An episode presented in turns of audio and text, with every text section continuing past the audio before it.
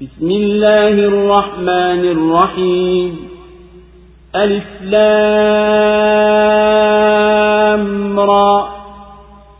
تلك آيات الكتاب المبين. إنا أنزلناه قرآنا عربيا لعلكم تعقلون. نحن نقص عليك أحسن القصص بما أوحينا إليك هذا القرآن وإن كنت من قبله لمن الغافلين. إذ قال يوسف لأبيه يا أبت إني رأيت أحد عشر كوكبا والشمس والقمر رأيتهم لي ساجدين. قال يا بني لا تقصص رؤياك على إخوتك فيكيدوا لك كيداً. إن الشيطان للإنسان عدو مبين وكذلك يجتبيك ربك ويعلمك من تأويل الأحاديث ويتم نعمته عليك وعلى آل يعقوب كما أتمها على أبويك من قبل إبراهيم وإسحاق inna rabbaka alimun hakim kwa jina la mwenyezi mungu mwingi wa rehma mwenye kurehemu. Alif hizi ni aya za kitabu kinachobainisha. Hakika sisi tumeiteremsha quran kwa kiarabu ili mpate kuzingatia. Sisi tunasimulia simulizi nzuri kwa kukufunulia qurani hii na ijapokuwa kabla ya haya ulikuwa miongoni mwa wasiojua. Yusuf alipomwambia baba yake ewe baba angu hakika mimi nimeota nyota kumi na moja na jua na mwezi nimeota zikinisujudia. Akasema ewe mwanangu usiwasimulie nduguzo ndoto yako wasije wakakufanyia vitimbi. Hakika sheitani ni adui aliyedhahir kwa mwanadamu na kadhalika mula wako mlezi atakuteua na atakufundisha tafsiri ya mambo na atatimiza neema zake juu yako na juu ya ukoo wa yakobo kama alivyotimizia hapo zamani baba zako ibrahimu na ishaq hakika mula wako mlezi ni mjuzi mwenye hikma allahu akbar, allahu akbar. La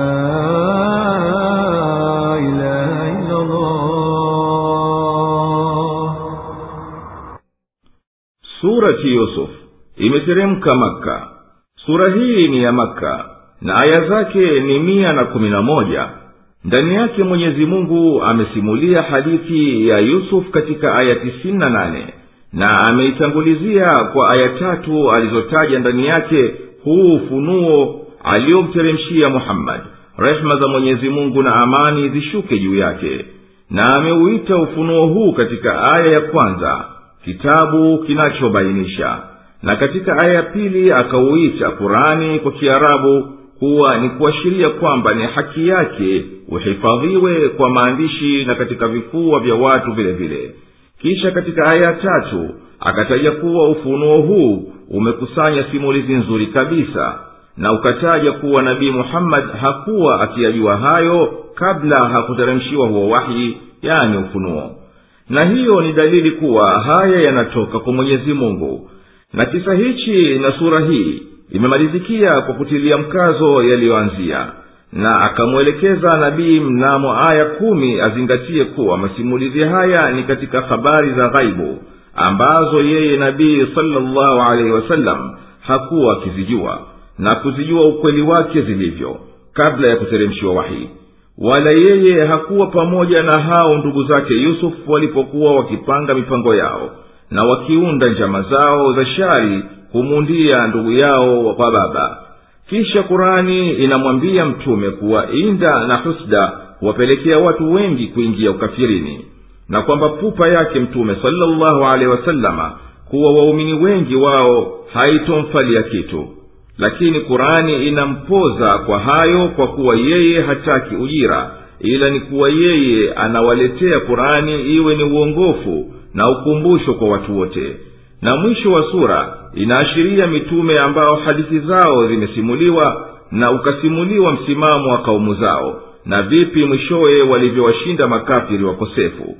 Na katika hadithi hizi za manabii pana mazingatio kwa wenye akili hakika hii quran inayosimulia masimulio haya na mengineyo si kitu cha kutungwa tu na kuzuliwa kuwa kinatoka kwa mwenyezi mungu kwa uongo.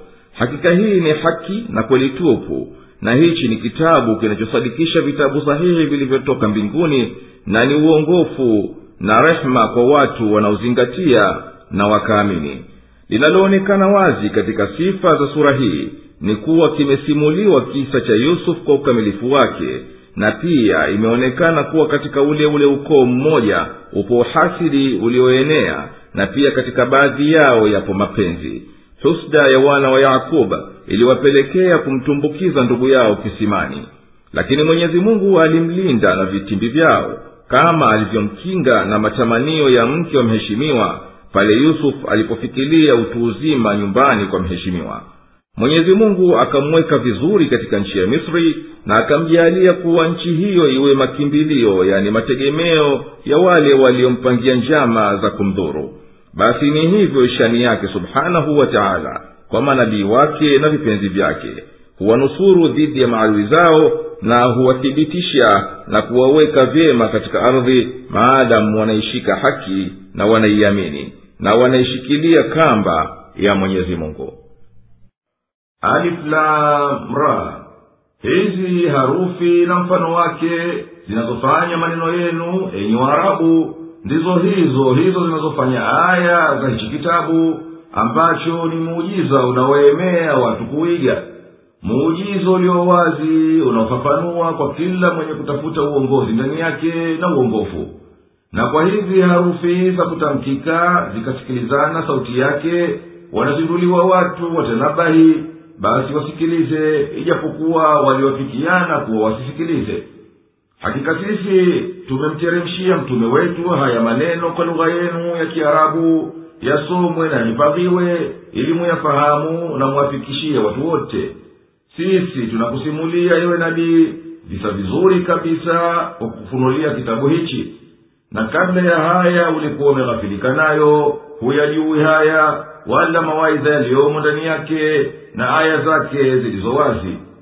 Katika visa hivi ewe nabii kipo hichi kisa cha yusufu pale alipomwambia baba yake ewe baba yangu hakika mimi nimeona usingizini nyota hidashara na jua na mwezi. Nimeona vyote hivyo vikininyenyekea vikisujudu mbele yangu yusufu alaihi salam alikuwa mwana wa yakubu muabrani mkanaani. Akauzwa misri katika enzi ya utawala wa wavamizi wa kigeni waitwao wa hiksos na kwa ionekanavyo hawa hiksos ni katika kabila la kisami walioingia misri kutoka sham wakaiteka delta ya misri mnamo mwaka wa elfu moja mia saba thelathini kabla ya nabii isa alaihi salam na kabla ya kumalizika enzi ya ukoo wa kumi na tatu wa mafirauni wakihukumu misri kwa muda wa karne unusu wakafukuzwa mnamo mwaka wa elfu moja mia tano themanini na ahmas wa mwanzo aliyeanzisha ukoo wa kumi na nane wakatolewa nje ya mipaka ya misri. Baba yake akamwambia ewe mwanangu usiwasimulie nduguzo ndoto yako hii. Itakuja watia husda katika nyoyo zao na shetani atawachochea wazue njama kwa kupinga. Watakuja kufanyia hila na vitimbi hakika shetani ni adui wazi wa binadamu. Kama ulivyojiona katika ndoto kuwa ni bwana wa kutiiwa mwenye cheo na madaraka basi mola wako mlezi atakuteua na atakuhitari akufunze kufasiri ndoto kwa kukupa unabii na utume kama hapo zamani kabla ya baba yako yakubu alipowafanyia baba zako ibrahimu na ishaka hakika mola wako mlezi ni mwingi wa hikma basi hakosei ni mwingi wa ujuzi basi humteua katika waja wake anayemjua kuwa anastahili kuteuliwa لقد كان في يوسف وإخوته آيات للسائلين إذ قالوا ليوسف وأخوه أحب إلى أبينا منا ونحن عصبة إن أبانا لفي ضلال مبين اقتلوا يوسف أو اطرحوه أرضا يخل لكم وجه أبيكم وتكونوا من بعده قوما صالحين.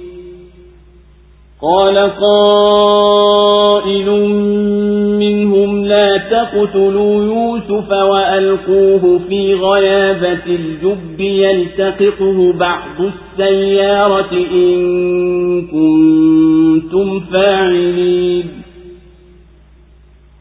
قالوا يا أبانا ما لك لا تأمنا على يوسف وإنا له لناصحون.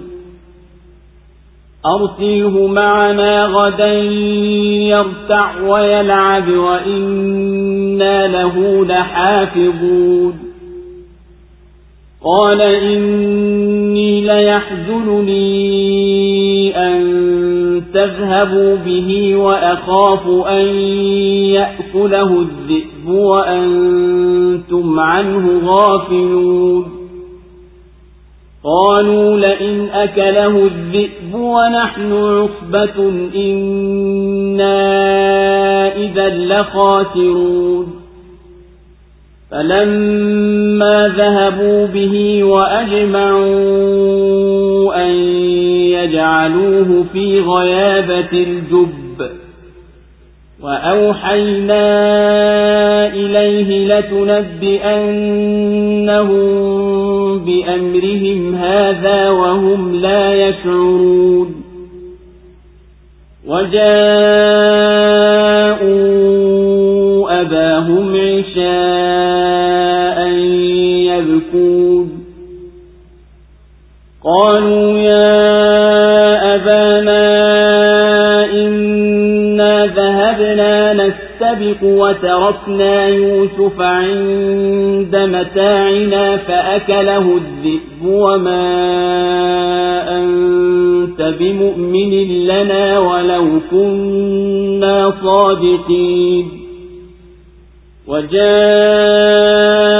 على قميصه بدم كذب. قال بل سولت لكم أنفسكم أمرا فصبر جميل والله المستعان على ما تصفون. وجاءت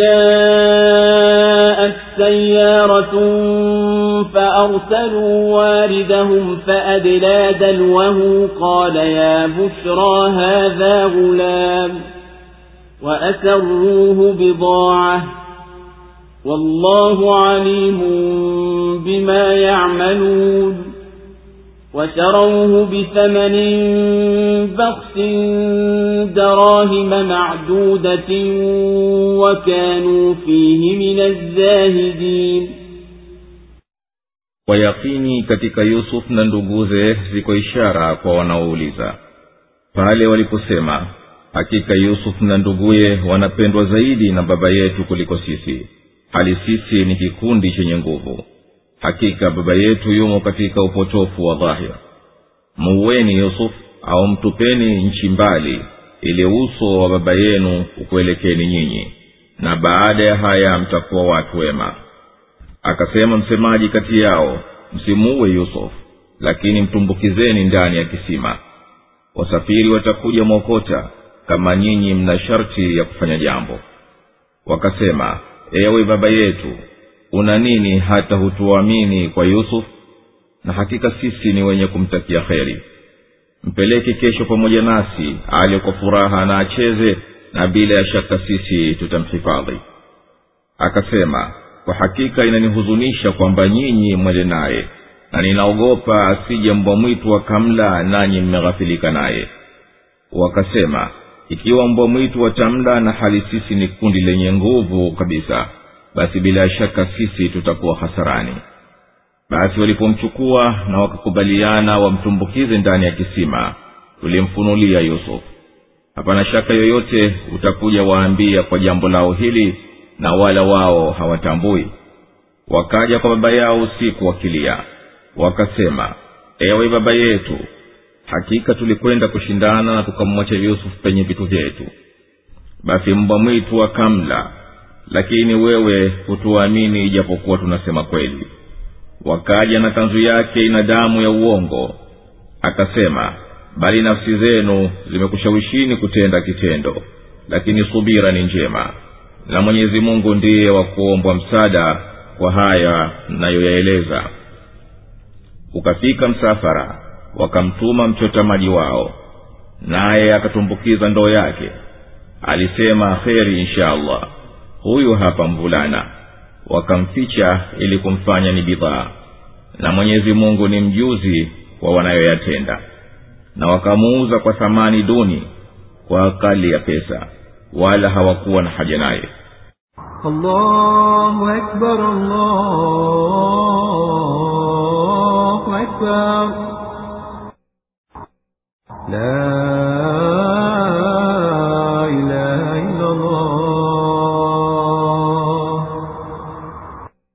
Hakika katika kisa cha yusufu na nduguze zipo dalili na mazingatio kwa ulizao wenye kutaka kujua waliposemezana nduguze yusufu kwa baba bila shaka yusufu na nduguye kwa baba na mama wanapendwa zaidi na baba yetu kuliko sisi. Na sisi ni kikundi chenye nguvu chenye kumfaa zaidi kuliko wao.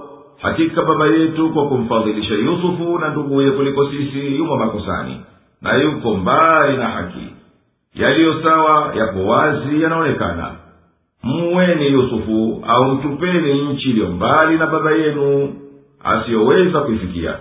Yatakwafikieni nyinyi tu mapenzi ya baba yenu na atakuelekeni nyinyi tu. Na baada ya kumtenga yusufu naye kwa kumuua au kumhamisha mtakuwa watu wema kwani mwenyezi mungu atakubali toba yenu na baba yenu atapokea udhuru wenu. Mmoja wao katika wasemaji alisema msimuuwe yusufu hayo ni makosa makubwa lakini mtupeni asipoonekana ndani ya kisima. Baadhi ya wapita njia watakuja mwokota watapotumbukiza ndoa yao kisimani. Hao watakwenda naye pahala pambali nanyi na baba yenu vile vile. Haya ikiwa nyinyi mna lazima mumpeleke mbali na mtimize kwa kitendo hayo mtakayo. Baada ya kuafikiana kumbailisha yusufu yani kumpeleka mbali walisema ewe baba yetu nini kinachokutia shaka nasi? Hata unamtenga yusufu nasi wala huoni pana usalama anapokuwa nasi. Sisi tunakuhakikishia kuwa sisi tunampenda na tunamwonea huruma na tunamtakia kheri na tunamwongoza kwenye kheri. Hapati kwetu isipokuwa mahaba na nasiha safi kabisa. Mwachiende nasi kesho machungani. Atastarehe kwa kula vyakula vizuri atacheza na atafurahi na sisi kwa yakini tuna hima ya kumhifadhi kumkinga na madhara yoyote. Mzee akasema hakika mimi naona huzuni mkiondoka naye. Akawa mbali nami na nina hofu nikikuwa ni nini asijakaliwa na mbwa mwitu na nyinyi mmeghafilika naye. Wakasema tunakuwa pia akiliwa na mbwa na hali sisi ni kundi lenye nguvu basi itakuwa ni fedheha na hasara kwetu. Likitokea hilo unaloliogopa basi sisi tutakuwa tumehasiri kila lililopasa kulishughulikia na kuwa lisitokee. Basi tuwa kwa hayo. Hatutadharau kumlinda. Ikiwa hivyo itakuwa tunajipeleka wenyewe kupotea na kupuuza. Walipokwenda naye mbali na baba yake na wakakubaliana rai yao ya kumtumbukiza ndani ya kisima walifanya hayo waliyoyaazimia sisi tukamtia moyoni mwake yusufu atulie na awe na imani ya mwenyezi mungu kuwa bila shaka takujawaeleza haya mambo yao waliyoyapanga na wakayatenda. Na wala wao wenyewe hawajui hapo utapowaambia kwamba wewe ndiwe yusufu waliyemfanya vitimbi na wakadhani wamekwisha mmaliza na wameepukana naye. Walirejea kwa baba yao usiku wakijitia huzuni na kupiga makelele kwa kilio. Wakasema ewe baba yetu sisi tulikwenda kushindana kupiga mishale na kwenda mbio na tukamwacha yusufu kwenye vitu vyetu avilinde mbwa mwitu wakamla na sisi tuko mbali tumeshughulika na mashindano na wewe hutusadiki tunayoyasema ijapokuwa tunasema haki na kweli. Wakaileta kanzu yake nayo ina damu atikuwa ni ushahidi wa yale madai yao ya kuwa ile ni damu ya yusufu apate kusadiki baba yao walakini yeye alisema hakika huyo mbwa mwitu hakumla kama mnavyosingizia. Bali nafsi zenu zimekupelekeeni kufanya jambo kubwa na mkalitimiza. Langu mimi ni kusubiri subira njema isiyolegalega kwa mlionipitisha na mwenyezi mungu pekee ndiye anayetakiwa msaada kwa huo upotovu mliouzua na mnaudai wakaja watu upande ule wa kisima katika msafara wao wa misri wakamtuma mtu kati yao wa kuchota maji kisimani awalete. Akatumbukiza ndoo yake akiivuta na yusufu kanananilia yule mchota maji akapiga kelele za furaha. Kheri kheri gani hii na furaha? Huyu ni kijana wakamficha katika vitu vyao wakamfanya ni bidhaa ya biashara. Na mwenyezi mungu ni mwenye kuyazunguka yote wayatendayo kwa ujuzi wake wakamuuza misri kwa bei ya chini kabisa si kiasi chake. Thamani yake ilikuwa ni pesa chache tu. Wala hawakuwa wakimtakia yusufu thamani kubwa. Kwa kuhofia wasije watu wake wakamkuta wakamtambua na wakawapokonya yusufu وقال الذي اشتراه من مصر لامرأته أكرمي مثواه عسى أن ينفعنا أو نتخذه ولدا. وكذلك مكنا ليوسف في الأرض ولنعلمه من تأويل الأحاديث. والله غالب على أمره ولكن أكثر الناس لا يعلمون. ولما بلغ أشده آتيناه حكما وعلما وكذلك نجزي المحسنين. وراودته التي هو في بيتها عن نفسه وغلقت الأبواب وقالت هيت لك. قال معاذ الله إنه ربي أحسن مثواي إنه لا يفلح الظالمون. ولقد همت به وهم بها لولا أن رأى برهان ربه كذلك لنصرف عنه السوء والفحشاء إنه من عبادنا المخلصين واستبق الباب وقدت قميصه من دبر وألف يا سيدها لدى الباب. قالت ما جزاء من أراد بأهلك سوءا إلا أن يسجن أو عذاب أليم. قال هي راودتني عن نفسي وشهد شاهد من أهلها إن كان قميصه قد من قبر فصدقت وهو من الكاذبين وإن كان قميصه قد من دبر فكذبت وهو من الصادقين فلما رأى قميصه قد من دبر قال إنه من كيدكن إن كيدكن عظيم. يوسف أعرض عن هذا. واستغفري لذنبك إنك كنت من الخاطئين na yule aliyemnunua huko misri alimwambia mkewe mtengenezee makazi ya hishma huyu huenda akatufaa au tukamfanya mwenetu na kama hivyo tulimweka yusuf katika nchi ili tumfundishe kufasiri mambo na mwenyezi mungu ndiye mwenye kushinda katika jambo lake lakini watu wengi hawajui. Na alipofikilia utu uzima tulimpa hukumu na elimu. Na kama hivi tunawalipa wanaotenda mema. Na yule bibi wa nyumba aliyokuwamo yusuf alimtamani kinyume cha nafsi yake na akafunga milango. Akamwambia njoo.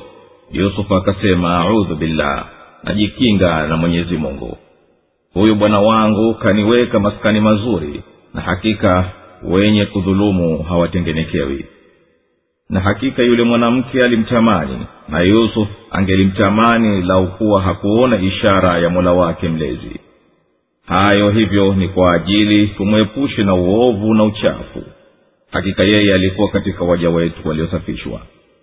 Na wote wawili wakakimbilia mlangoni na mwanamke akairarua kanzu yake yusufu kwa nyuma na wakamkuta bwana wake mlangoni mwanamke akasema hapana malipo ya mwenye kutaka kumfanyia maovu mkeo isipokuwa kufungwa au kupewa adhabu chungu. Yusufu akasema yeye ndiye aliyenitaka bila ya mimi kumtaka. Na shahidi aliyekuwa katika jamaa za mwanamke alisema ikiwa kanzu yake imechanwa mbele basi mwanamke amesema kweli naye yusufu ni katika waongo. Na ikiwa kanzu yake imechanwa nyuma basi mwanamke amesema uongo naye yusuf ni katika wakweli basi yule bwana alipoona kanzu yake imechanwa kwa nyuma alisema hakika haya ni katika vitimbi vyenu wanawake. Bila shaka vitimbi vyenu ni vikuu. Yusuf wachilia mbali haya. Na wewe mwanamke omba msamaha kwa dhambi zako. Kwa hakika wewe ni katika waliofanya makosa. Allahu akbar allah. أكبر لا إله إلا الله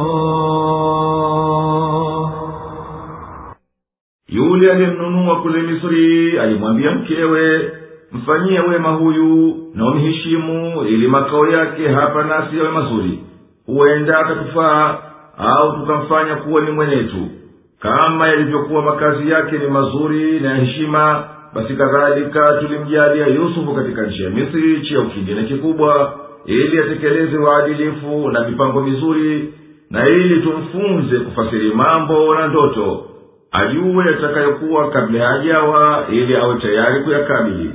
Na mwenyezi mungu ni muweza wa kutimiza kila jambo litakalo kabisa haemewi na kitu lakini watu wengi hawajui siri ya hikma yake na undani wa mipango yake na yusufu alipotimia ukomo wa nguvu zake tukampa hukumu yenye kusibu na ilmu yenye kufaa. Na kama malipo haya tuliyompa yeye kwa wema wake ndiyo tunavyowapa wote waliowema kwa vitendo vyao vyema.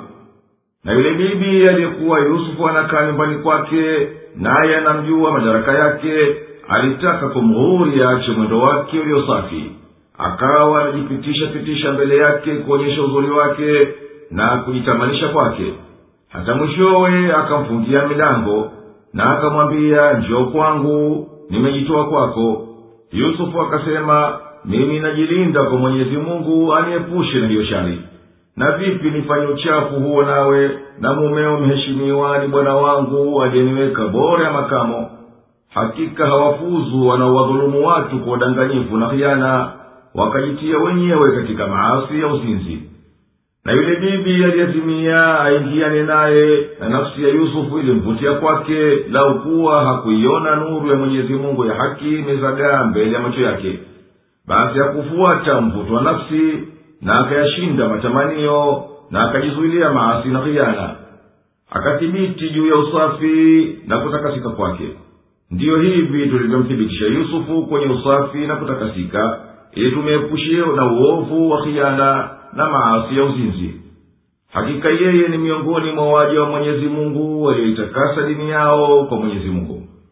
Yusufu akakimbia mlangoni kutaka kutoka na yule bibi naye akapiga mbio amtangulie ili amzuye kutoka.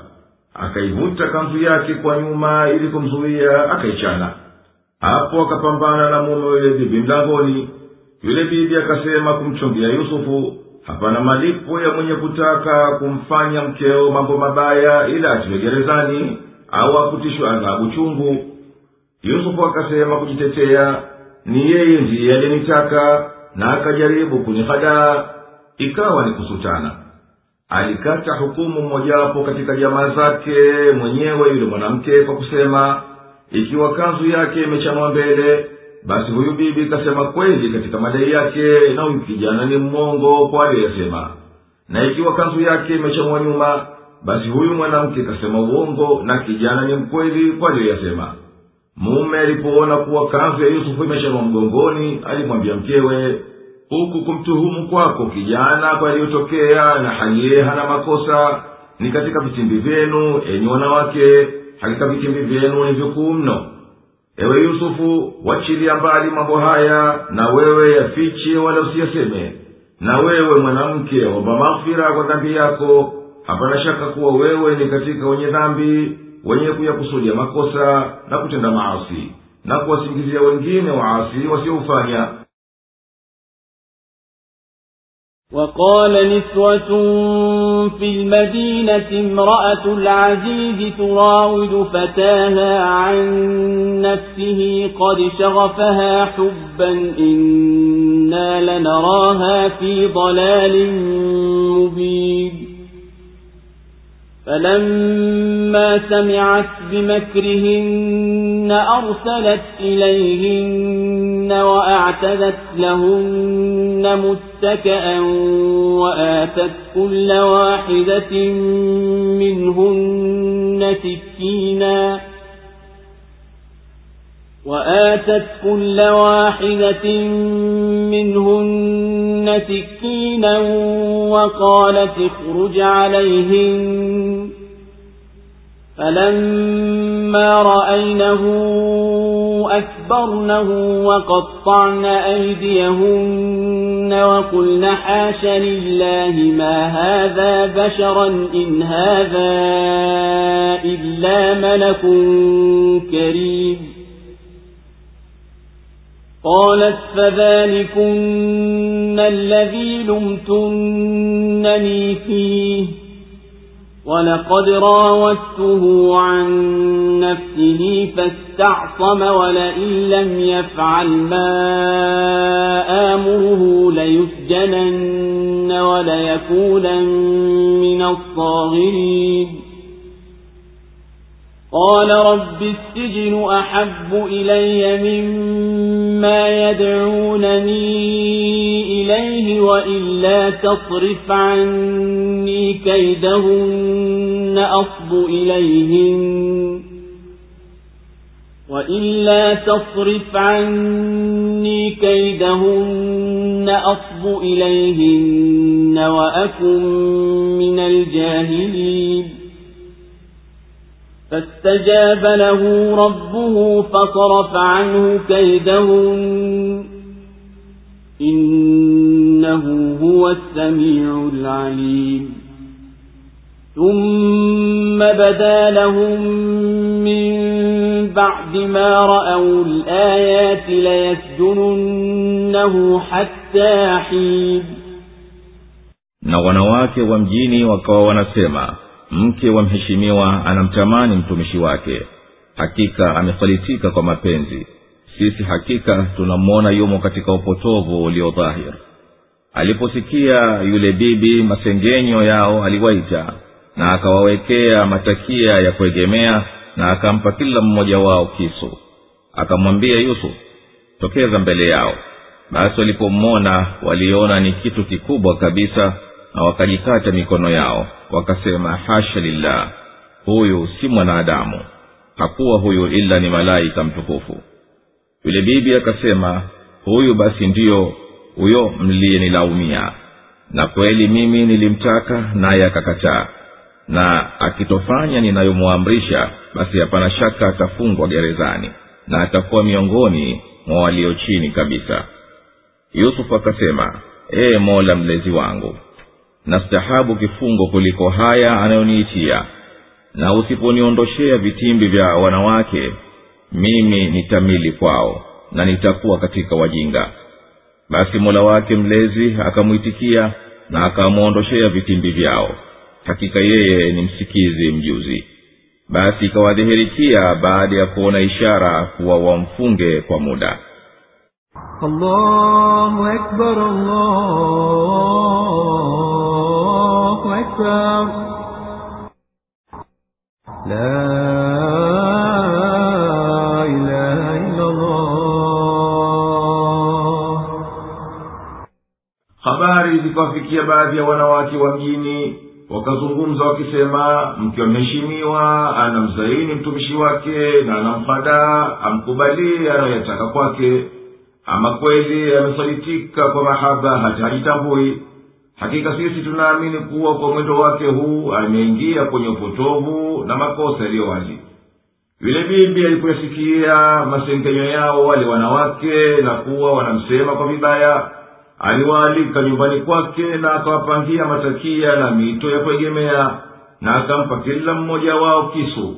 Baada ya kuishahudhuria na wakakaa wakiegemea akawaletea chakula na visu vya kulia akamwambia yusufu hebu watokee alipotokeza wakamwona walistaajabu uzuri wake uliopita mpaka uliwatwaa wasijitambue wakawa wanajikata mikono yao jinsi ya kushtuka kwao na huku wanadhani wanakata chakula. Wakasema kwa mastaajabu na kushtuka hasha lillah mungu apishe mbali. Huyu tunayemwona si binadamu. Hapana binadamu mwenye uzuri namna hii na mwenye jamali kama hivi na uswafi kama huu na kunyoka kama huku huyu ni malaika tu mwenye uzuri huu na sifa hizo zilizotimia. Tena mke wameheshimiwa alisema kufuatilia maneno yao huyu kijana ambaye uzuri wake umekuzugeni na ukakuemeeni hata yakatokea yaliyotokea ndiyo ambaye nyinyi mlinilaumu kwa ajili yake. Na mimi kweli nilimtaka na nikafanya juhudi kumhuria anikubalie naye akajizuia na akakataa kama kwamba vile anavyokataa ndiyo anazidi kumtia hamu yule mwanamke. Akasema mwanamke na mimi naapa. Kama afanye inavyomwamrisha atapata adhabu ya kifungo na atakuwa katika madhalili wenye kudharauliwa. Yusufu akasema naye alisikia vile vitisho na akasikia kwa wale wanawake nasiha ya kuwa amkubalie. Akasema ewe mola wangu mlezi na hiari kifungo kuliko hayo anayotakia huyu mwanamke kwani hayo ni ya kukuwasi wewe. Na kama wewe hunikingi na shari ya vitimbi vyao na hila zao nitakuja kubalia na nitakuwa miongoni mwa wajinga waliopotea. Mwenyezi mungu akamwitikia na akamwepusha na shari ya vitimbi vyao. Hakika yeye peke yake ndiye mwenye kusikia maombi ya wenye kukimbilia kwake na mwenye kujua yanawafaa kisha ikadhihiri rai ya mheshimiwa na watu wake baada ya kwishaona dalili zilizo wazi kuwa yusufu hana makosa wakakubaliana rai hii na wakaapa kuitimiza. Nayo ni kumtia yeye gerezani kwa muda mfupi au mrefu ili kumkinga mkewe na maneno mabaya na kumwepusha na masengenyo ya watu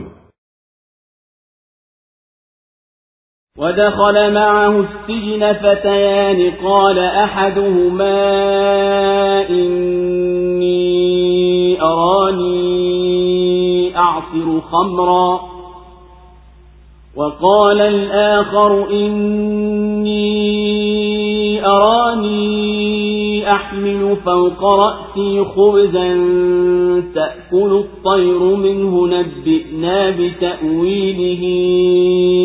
إنا نراك من المحسنين. قال لا يأتيكما طعام ترزقانه إلا نبأتكما بتأويله قبل أن يأتيكما. ذلكما مما علمني ربي. إني تركت ملة قوم لا يؤمنون بالله وهم بالآخرة هم كافرون واتبعت ملة آبائي إبراهيم وإسحاق ويعقوب ما كان لنا أن نشرك بالله من شيء ذلك من فضل الله علينا وعلى الناس ولكن أكثر الناس لا يشكرون. يا صاحبي السجن أأرباب متفرقون خير أم الله الواحد القهار؟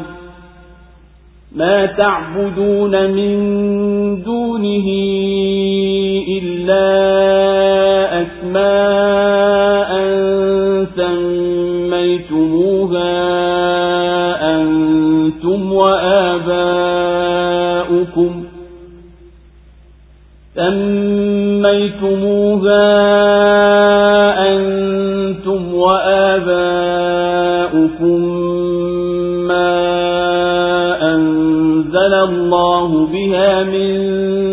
سلطان إن الحكم إلا لله.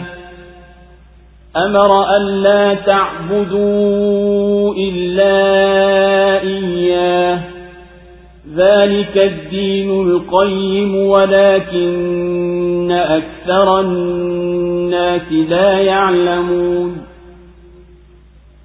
يا صاحبي السجن أما أحدكما فيسقي ربه خمرا وأما الآخر فيصلب فتأكل الطير من رأسه.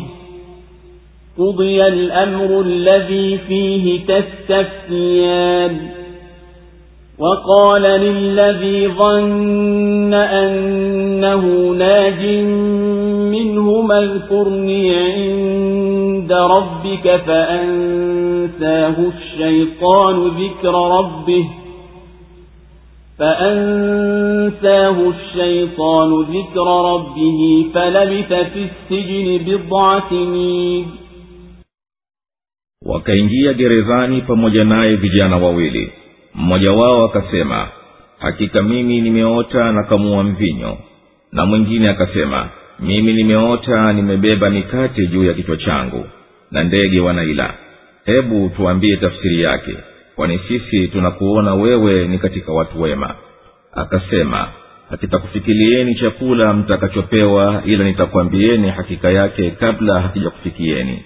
Haya ni katika yale aliyonifundisha mola wangu mlezi. Hakika mimi nimeacha mila ya watu wasiomwamini mwenyezi mungu na wakawa hawaiamini akhera na nimefuata mila ya baba zangu ibrahim na ishaq na yaqub. Hatuna haki ya kumshirikisha mwenyezi mungu na chochote. Hiyo ni katika fadhila ya mwenyezi mungu juu yetu na juu ya watu lakini watu wengi hawashukuru.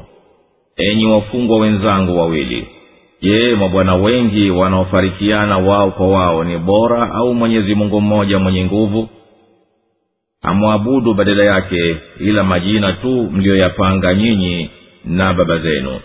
Mwenyezi mungu hakuyateremshia hayo uthibitisho wowote. Hapana hukumu ile ya mwenyezi mungu tu. Yeye ameamrisha msimwabudu yeyote isipokuwa yeye tu. Hiyo ndiyo dini iliyonyooka lakini watu wengi hawajui. Enyi wafungwa wenzangu wawili ama mmoja wenu atamnywesha bwana wake mvinyo na ama mwingine atasulubiwa na ndege watamla kichwa chake. Imekwisha katwa hukumu ya hilo jambo mlilokuwa mkiuliza. Na akamwambia yule aliyejua kuwa atavuka katika wale wawili nikumbuke kwa bwana wako. Lakini sheitani alimsahaulisha kumtaja kwa bwana wake. Basi yusuf akakaa gerezani miaka kadhaa. Allahu akbar, allahu أكبر لا إله إلا الله wakaingia pamoja na yusufu vijana wawili katika watumishi wa mfalme mmoja wao akasema mimi nimeota usingizini kuwa ninakamua zabibu kutengeneza mvinyo mwingine akasema mimi nimeota nimebeba kichwani kwangu mikate na ndege wanaila hebu tuambie ewe yusufu tafsiri ya haya tuliyoota na mambo yetu yataishia vipi? Sisi tunaamini kuwa wewe ni katika watu wanaosifika kwa wema na kujua tafsiri za ndoto. Yusufu akawaambia kutilia mkazo yale waliyajua kwake yusufu. Hakitowahi kukufikieni chakula kuwa ni riski mliyokadiriwa ila nami nitakwambieni kitavyokujieni kabla kukufikieni. Na nitakutajieni mapishi yake na vipi kilivyo namna hivyo ndivyo tafsiri ya ndoto na habari zilizofichikana katika alivyonifunza mula wangu mlezi na akanifunulia kwa nilimtakasia yeye tu ibada yangu. Na nikakataa kumshirikisha na kitu chochote.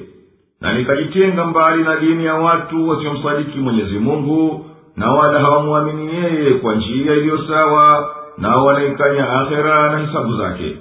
Mimi nimeacha mila ya hawa makafiri na nikafuata dini ya baba zangu ibrahimu na ishaq na yakubu nikamwabudu mwenyezi mungu pekee.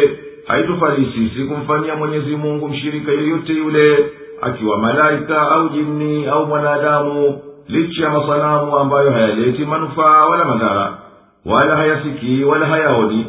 Hiyo ndiyo tauhidi yaliyotutunikia mwenyezi mungu sisi na watu wote kwa vile alivyotuamrisha tuwafikirishie ujumbe lakini wengi wa watu hawaipokei fadhila hii kwa shukrani bali wanaikataa enyi wenzangu wawili wa gerezani je mabwana wengi mbali mbali ni bora mtu kuwanyenyekea kuliko mwenyezi mungu mmoja asiyeshindika? Hamwabudu badala ya mwenyezi mungu ila majina tu mliyoyazua nyinyi na baba zenu kwa mawazo bila kuwepo kweli. Mwenyezi mungu hakuwateremshia hao hoja wala ushahidi wowote hapana wakuhukumu nini kinachofaa kuabudiwa na kipi hakifai ila mwenyezi mungu tu. Yeye ameamrisha msimnyenyekee yote mwinginewe na mumwabudu yeye peke yake. Hiyo ndiyo dini iliyo nzima iliyonyoka ambayo dalili zote na ushahidi unaelekea kwake. Lakini aghlabu ya watu hawataki uongozi wa dalili hizi wala hawajijui kuwa wamo katika ujinga na upotovu enyi wenzangu wawili wa gerezani hii basi ndiyo tafsiri ya ndoto zenu.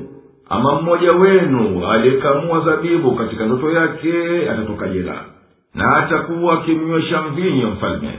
Na ama huyu wa pili atatundikwa msalabani na ataachwa msalabani ndege wakimla kichwa chake. Yamekwisha timia hayo mambo kama nilivyoeleza kwa mujibu vilivyonitaka nieleze tafsiri ya hizo ndoto akamwambia yule aliyekuwa atavuka nitaje kwa mfalme kwa sifa zangu na kisa changu hasa huenda akanifanyia insafu akanivua na haya mateso shetani alimshughulisha akamsahaulisha kutaja kisa cha yusufu kwa mfalme basi yusufu akabaki gerezani kwa miaka isiyopungua mitatu وقال الملك إني أرى سبع بقرات ثمان يأكلهن سبع عجاف وسبع سنبلات خضر وأخر يابسات. يا أيها الملأ أفتوني في رؤياي إن كنتم للرؤيا تعبرون. قالوا أضغاث أحلام وما نحن بتأويل الأحلام بعالمين. وقال الذي نجا منهما وادكر بعد أمة أنا أنبئكم بتأويله فأرسلون. يوسف أيها الصديق أفتنا في سبع بقرات ثمان يأكلهن سبع عجاف وسبع سنبلات خضر وأخر يابسات وأخر يابسات لعلي أرجع إلى الناس لعلهم يعلمون قال تزرعون سبع سنين دأبا فما حصدتم فذروه في سنبله إلا قليلا مما تأكلون. ثم يأتي من بعد ذلك سبع شداد يأكل ما قدمتم لهن إلا قليلا مما تحصنون. ثم يأتي من بعد ذلك عام فيه يغاث الناس وفيه يعصرون. Na siku moja mfalme alisema hakika mimi nimeota ng'ombe saba wanene wanaliwa na ng'ombe saba waliokonda na mashuke saba mabichi na mengine makavu. Enyi waheshimiwa nambieni maana ya ndoto zangu ikiwa nyinyi mnaweza kuwagua ndoto. Wakasema hizi ni ndoto zilizoparaganyika wala sisi sio wenye kujua tafsiri ya ndoto hizi. Hapo akasema yule aliyeokoka katika wale wawili akakumbuka baada ya muda mimi nitakwambieni tafsiri yake basi nitumeni. Yusuf ewe mkweli tueleze nini maana ya ng'ombe saba wanene kuliwa na ng'ombe saba waliokonda na mashuke saba mabichi na mengine makavu ili nirejee kwa watu wapate kujua.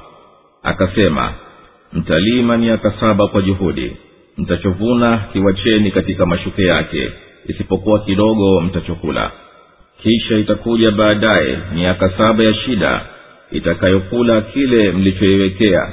Isipokuwa kidogo mtachokuhifadhi. Kisha baada ya haya utakuja mwaka ambao katika mwaka huo watu watasaidiwa na watakamua. Allahu akbar, allahu akbar. La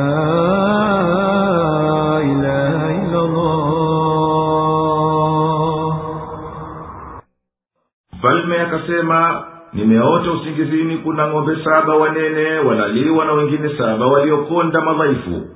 Na nimeota mashuke saba mabichi na mengine saba makavu. Enyi wakuu wanazuoni na wenye maarifa nitoleni fatua ya hizi ndoto zangu ikiwa ni kweli nyinyi mnajua tafsiri za ndoto na mnaweza kuzitolea fatwa. Wakasema hizi ni ndoto zilizokorogeka ovyo na wasiwasi wa kuzuka tu katika nafsi ya mtu na sisi si wenye kujua tafsiri ya ndoto za ovyovyo akasema yule mtu aliyeokoka katika wawili aliyokuwa nao yusufu gerezani na akakumbuka wasia wa yusufu baada ya kupita muda mrefu. Mimi nitakwambieni tafsiri ya ndoto aliyoitaja mfalme nipelekeni kwa huyo mwenye elimu ya kifasiri.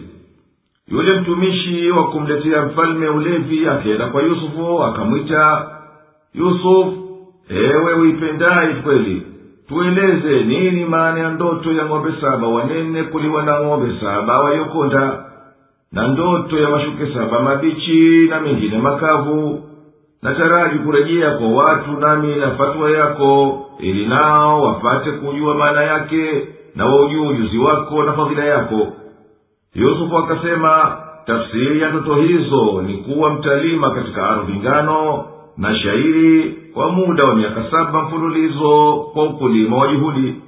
Mtachovuna kihifadhini mkiache katika mashuke yake isipokuwa kidogo mtachokila katika miaka hiyo kwa uangalizi mzuri. Aya hii inawafikiana na elimu za kisasa kuwa kuweka punje katika mashuke yake inakuwa ni hifadhi zisiharibike kwa hali ya hewa na mengineyo.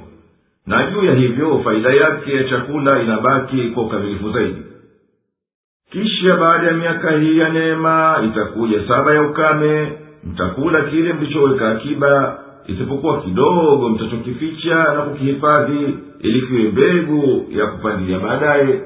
Kisha baada ya miaka hiyo ya ukame utakuja mwaka watu watasaidiwa kwa mvua na watakamua zabibu na zaituni na kila cha kukamuliwa وقال الملك ائتوني به فلما جاءه الرسول قال ارجع إلى ربك فاسأله ما بال النسوة فاسأله ما بال النسوة اللاتي قطعن أيديهن إن ربي بكيدهن عليم قال ما خطبكن إذ راوتن يوسف عن نفسه قلنا حاش لله ما علمنا عليه من سوء قالت امرأة العزيز الآن حصحص الحق أنا راودته عن نفسه وإنه لمن الصادقين ذلك ليعلم أني لم أخنه بالغيب وأن الله لا يهدي كيد الخائنين na mfalme akasema mleteni kwangu basi mjumbe alipomjia yusufu alisema rejea kwa bwana wako ukamuulize habari ya wale wanawake waliojikata mikono yao hakika mula wangu mlezi anazijua vyema hila zao mfalme alisema mlikuwa mna nini mlipomtaka yusuf kinyume na nafsi yake? Wakasema hasha lillah sisi hatukujua ubaya wowote kwake. Mke wa mheshimiwa akasema sasa haki imedhihiri. Mimi ndiye niliyemtaka kinyume na nafsi yake na hakika yeye ni katika wakweli hayo ni apate kujua ya kwamba mimi sikumfanyia khiana nyuma yake na ya kwamba mwenyezi mungu haziongoi hila za mahaini الله أكبر الله أكبر لا إله إلا الله mfalme akamwona yusufu atakuwa na faida naye kwa ule uwezo wake kuifasiri ndoto yake na akaazimia amwite akawaamrisha usaidizi wake wamlete alipomfikia mjumbe akamwambia kuwa mfalme anamtaka. Habari hiyo haikumpapatisha juu ya kuwa ina bishara ya kufunguliwa kwake.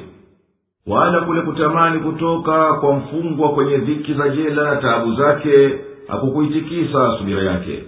Akahiari angoje mpaka idhihirike kuwa hana makosa kuliko kufanya haraka kutoka na huku yale aliyotuhumiwa bado yamemganda akamwambia mjumbe rejea kwa bwana wako mtake aangalie tena yale mashtaka niliyoshtakiwa. Awaulize wale wanawake waliokusanywa na mke wa kwa kunifanyia hila mimi.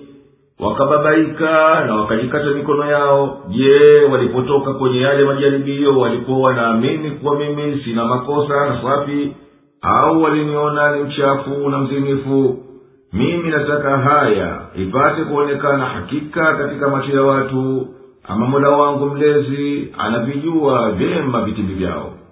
Mfalme akawakusanya wale wanawake na akawauliza ilikuwa vipi hali yenu pale mlipojaribu kumhadaa yusufu aghafilike na wema wake na usafi wa nafsi yake? Je mlimmona amemili kwenu? Wakamjibu mwenyezi mungu ametakasika hakumsahau mja wake hata uchafuke usafi wake. Sisi hatukuona kwake lolote la kumtia dosari. Hapo basi wema ukapata nguvu katika moyo wa zulekha yani mke wa mheshimiwa akaingia kusema sasa kweli imedhihiri ni mimi ndiye niliyemhadaa na nikajaribu kumzaini kinyume na nafsi yake kwa kumdhuri lakini yeye alishikilia usafi wake na sasa nahakikisha kuwa yeye ni katika watu wa kweli na ni haki tupu aliponirudishia tuhuma mimi na kunjia makosani. Haya mimi naungama kwa kweli nayoitoa apate kuwa na yakini yusufu kuwa mimi sikuchukua fursa ya kutokuwepo alipokuwa gerezani nikaendelea na kiana na nikamdhulumu kwa kumtuhumu. Na kwa kuwa hakika mwenyezi mungu haijalii kufanikiwa mipango ya mahaini wama ubariu nafsi إن النفس لأمارة بالسوء إلا ما رحم ربي إن ربي غفور رحيم وقال الملك ائتوني به أستخلصه لنفسي فلما كلمه قال إنك اليوم لدينا مكين أمين. قال اجعلني على خزائن الأرض إني حفيظ عليم. وكذلك مكنا ليوسف في الأرض يتبوأ منها حيث يشاء. نصيب برحمتنا من نشاء ولا نضيع أجر المحسنين. ولأجر الآخرة خير للذين آمنوا وكانوا يتقون. Nami sijitoi lawamani kwa hakika nafsi ni mno kuamrisha maovu isipokuwa ile ambayo mola wangu mlezi aliyoirehemu. Hakika mola wangu mlezi ni msamehevu na mwenye kurehemu. Basi mfalme akasema mleteni kwangu awe wangu mwenyewe hasa basi alipomsemeza alinena hakika wewe leo umekwisha tamakani kwetu na umeaminika. Yusufu akasema nifanye mshika hazina za nchi kwani hakika mimi ni mlinzi mjuzi. Basi namna hivi tukampa yusuf cheo katika nchi. Anakaa humo popote anapopenda. Tunamfikishia rehema zetu tumtakaye wala hatupuuzi malipo ya wafanyayo mema. Na hakika malipo ya akhera ni bora zaidi kwa walioamini na wakawa wachamgu Allahu akbar, Allahu akbar. لا إله إلا الله wala sidai kuwa nafsi yangu haitelezi kwani tabia nafsi kumili kwenye matamanio na kupendelea maovu na shari isipokuwa nafsi aliyoilinda mwenyezi mungu na akaiweka mbali na maovu na hakika mimi ninatumai rehema ya mwenyezi mungu na msamaha wake kwani yeye ni mkunjufu wa kusamehe dhambi za waji kutubu na yukaribu wa kurehemu waja wake waliokosa. Usafi wa yusufu ulipodhihiri kwa mfalme aliazimu amwite akawatuma watu wake wamlete awe wake yeye mwenyewe na kumsafiania basi alipohudhuria naye akapita baina yao mazungumzo mfalme akaathirika na utukufu wa yusufu kwa usafi wa nafsi yake na ubora wa rai zake. Akamwambia sasa wewe kwangu utakuwa na cheo cha heshima kilichothibiti. Na wewe ni mwaminifu kwangu ninayekuamini. Mfalme akajua kwake yusufu kuwa yeye ni mwangalizi mwema na mweza wa kazi yake. Na yusufu akahisi hayo. Hapo akataka amfanye waziri akamwambia nitawalishe juu ya hazina zote za mamlaka yako na ghala za nchi yako. Kwani mimi kama ulivyoyakinika mwenyewe naweza kuendesha mambo ya serikali nami ni mlinzi na najua kupanga na kuendesha mambo. Mfalme alilikubali ombi lake akamfanya waziri wake. Hivyo basi mwenyezi mungu alimneemesha yusufu kwa neema nzuri akampa madaraka na uwezo katika nchi ya misri akienda humo atakapo. Na hii ndiyo shani yake mwenyezi mungu kwa waja wake kumpa neema yake amtakaye katika wao wala hawanyimi thawabu zao bali huwapa ujira wao wa wema wa utendao kwa kuwalipa mema hapa hapa duniani na malipo yao ya akhera ni bora zaidi na yanalingana zaidi na hao wanaomsadiki yeye na mitume wake na ikawa wanaingojea siku ya hisabu na wanaehofu وجاء إخوة يوسف فدخلوا عليه فعرفهم وهم له منكرون ولما جهزهم بجهازهم قال ائتوني بأخ لكم من أبيكم ألا ترون أني أوفي الكيل وأنا خير المنزلين فإن لم تأتوني به فلا كيل لكم عندي ولا تقربون قالوا سنراود عنه أباه وإنا لفاعلون. وقال لفتيانه جعلوا بضاعتهم في رحالهم لعلهم يعرفونها إذا انقلبوا إلى أهلهم لعلهم يرجعون. فلما رجعوا إلى أبيهم قالوا يا أبانا منع منا الكيل فأرسل معنا أخانا نكتل وإنا له لحافظون قال هل آمنكم عليه إلا كما أمنتكم على أخيه من قبل فالله خير حافظا وهو أرحم الراحمين ولما فتحوا متاعهم وجدوا بضاعتهم ردت إليهم قالوا يا أبانا ما نبغي هذه بضاعتنا ردت إلينا ونمير أهلنا ونحفظ أخانا ونزداد كيل بعير. ذلك كيل يسير.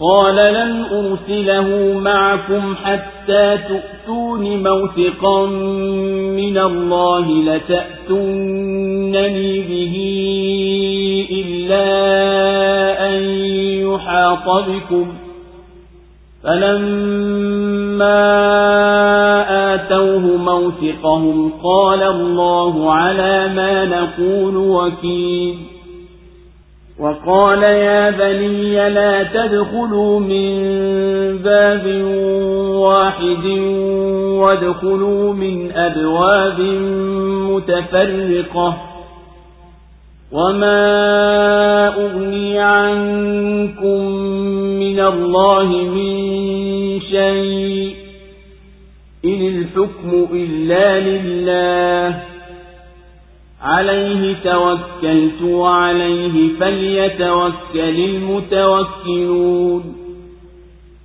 ولما دخلوا من حيث أمرهم أبوهم ما كان يغني عنهم من الله من شيء إلا حاجة في نفس يعقوب قضاها.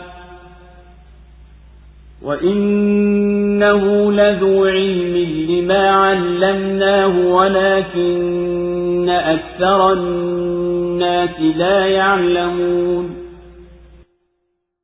wakaja ndugu zake yusuf na wakaingia kwake yeye akawajua na wao hawakumjua na alipowatengenezea tayari haja yao alisema nileteeni ndugu yenu kwa baba je ammoni ya kwamba mimi ninatimiza kipimo Nami ni mbora wa kukirimu na msiponiletea basi hampati kipimo chochote kwangu wala msinikurubie wakasema sisi tutamrairai baba yake na bila shaka tutafanya hayo. Na yusuf akawaambia watumishi wake tieni bidhaa zao katika mizigo yao ili wazione watakaporudi kwa watu wao wapate kurejea tena. Basi waliporejea kwa baba yao walisema ewe baba yetu tumenyimwa chakula zaidi basi mpeleke nasi ndugu yetu ili tupate kupimiwa na yakini sisi tutamlinda. Je ni kuaminini kwa huyu? Ila kama nilivyokuaminini kwa nduguye zamani lakini mwenyezi mungu ndiye mbora wa kulinda naye ndiye mbora wa kurehemu kuliko wenye kurehemu wote. Na walipofungua mizigo yao wakakuta bidhaa zao wamerudishiwa. Wakasema ewe baba yetu tutake nini zaidi? Hizi bidhaa zetu tumerudishiwa. Wacha tuwaletee watu wetu chakula na tutamlinda ndugu yetu na tutaongeza shehena ya ngamia. Na hicho ni kipimo kidogo. Akasema sitampeleka nanyi mpaka mnipe ahadi kwa mwenyezi mungu kwamba lazima mtamrejeza kwangu ila ikiwa mmezungukwa. Basi walipompa ahadi yao walisema mwenyezi mungu ndiye mtegemewa kwa tuyasemayo na akasema enyi wanangu msiingie mlango mmoja bali ingieni kwa milango mbalimbali mbali. wala mimi sikufaeni kitu mbele ya mwenyezi mungu. Hukumu haiko ila kwa mwenyezi mungu tu. Juu yake yeye mimi nimetegemea na juu yake yeye wategemee wanaotegemea. Na walipoingia kama alivyoamrisha baba yao haikuwafaa kitu kwa mwenyezi mungu isipokuwa ni haja tu iliyokuwa katika nafsi ya yaakub aliitimiza na hakika yeye alikuwa na elimu kwa sababu tulimfundisha. Lakini watu wengi hawajui. Allahu akbar, allahu akbar. La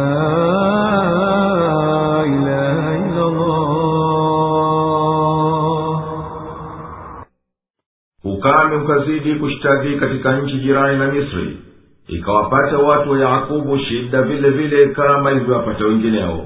Watu walikwenda misri kutoka kila pande baada ya kujua matengenezo ya yusufu na kuweka akiba chakula na kujitayarisha kwake kwa miaka ya ukame. Yakubu aliwatuma wanawe wende kutafuta chakula lakini akabaki naye nduguye yusufu kwa mama kwa kumhofia wale watoto wake walipofika misri wakenda moja kwa moja kwa yusufu naye akawatambua lakini wao hawakumjua. Yusufu akaamrisha wasiowajua naye anawajua vyema. Nao wakamwambia kuwa wamemwacha ndugu yao mmoja kwa baba yao kwani hapendi kuachana naye. Naye huyo ni binyamini ndugu ya yusufu kwa baba na mama basi yeye akasema mwacheni ndugu yenu waje nanyi wala msiogope chochote. Nyinyi mmekwishaona vipi navyokutimizieni vipimo vyenu na inavyokukirimuni mkitomleta ndugu yenu huyu basi hampati chakula kwangu wala msijaribu kunijia tena. Nduguze wakasema tutajaribu kusema na baba yake ageuze rai yake iondoke hofu yake jiwe mwanawe na sisi tunakuhakikishia kuwa hatutokasiri wala kulegelege katika hayo.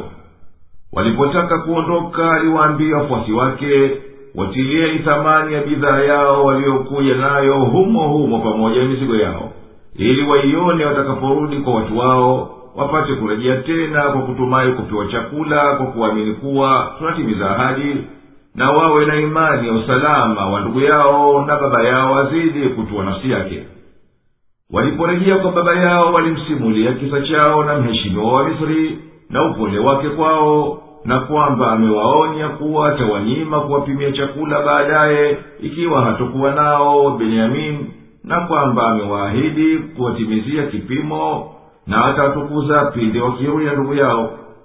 Wakamwambia baba yao mwachiende nasi ndugu yetu kwani ukimpeleka yeye tutapimiwa chakula cha kutosha tunachokihitajia nasi tunakuahidi ahadi ya nguvu ya kwamba tutafanya juhudi kumlinda. Yakubu yalimtibuka moyoni mwake yale ya zamani. Akayaunganisha na haya mapya.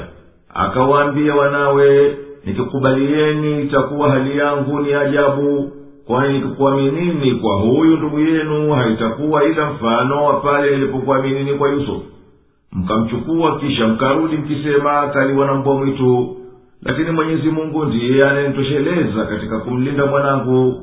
Wala mimi simtegemei mtu ila yeye kwani yeye ndiye mlinzi aliye na nguvu kuliko wote na rehema yake ni kunjufu mno. Hatonipa tena machungu ya ndugu yake bali ya yale ya yusufu. Na wale nduguze yusufu hawakujua kuwa yusufu aliwatilia bidhaa zao katika mizigo yao. Walipoifungua wakakuta mali yao na wakaona hisani aliyowafanyia yusufu wakaitumia hiyo kuzidi kumpoza moyo yakubu na kumkinaisha wakubalie wale wataka mheshimiwa. Wakazidi kumshikilia kubali wakamkumbusha mahusiano yao yaliyowafunga kwa baba mmoja. Wakasema ewe baba yetu unataka wema gani zaidi kuliko haya na hayo yatayokuwa? Haya mali yetu tumerudishiwa bila ya kuchukuliwa chochote. Basi hatusafiri na ndugu yetu na tuwaletee watu wetu mahitaji nasi tutamchunga ndugu yetu na tutaongeza mahitaji shehena ya ngamia kuwa ni haki ya ndugu yetu kwani yule mheshimiwa akapanga kuwa kila mtu humpa shehena ngamia. Waliweza wana wa yakobo kumkinaisha baba yao na maneno yao yakampata palipo. Akaacha kushikilia kumzuia mwanawe asindi misri na nduguze lakini moyo wake haukuwacha kuwa na haja ya kuzidi kutuzwa. Kwa hivyo aliwaambia sitomwacha ende nanyi ila baada ya kunipa dhamana ya nguvu. Niahidini kwa mwenyezi mungu kwamba mtanirudishia mtaporudi na wala msiache kumrudisha ila mkiangamia nyinyi au ikawa adui akakushindeni wakamkubalia na wakampa ahadi aliyoitaka na hapo tena akamshuhudisha mwenyezi mungu ahadi yao na viapo vyao kwa kusema mwenyezi mungu anayashuhudia na kuyaona yote haya yanayopita baina yetu yakubu alituwa kwa ahadi ya watoto wake kisha huruma ilimpelekea kuwahusia kuwa watapoingia misri waingie kupita milango mbalimbali ili watu wasiwapige kijicho huenda wakadhulika. Akasema wala mimi sina uwezo wa kukulindeni na madhara kwani mwenye kuzuia madhara ni mwenyezi mungu tu na hukumu ni yake yeye pekee. Mimi nimemtegemea yeye na mambo yangu na yenu yote nimemwachia yeye. Na juu yake yeye pekee yake wategemee wote wanaotegemeza mambo yao kwa kumwamini yeye. Wali vijana walipokea wasia baba yao wakapita milango mbalimbali wala hayo si kama ndiyo ya kuwazuilia madhara waliokushaandikiwa na mwenyezi mungu. Na yakubu akijua hayo kwani yeye alikuwa na elimu tuliyomfundisha lakini wasia wake ulikuwa ni kwa haja aliyokuwa nayo nafsini mwake tu. Nayo ni huruma ya baba kwa wanawe ambaye amedhihirisha katika huwasia na hakika watu wengi hawana ujuzi kama aliyokuwa nao yakubu wakamwachia mambo yao mwenyezi mungu awalinde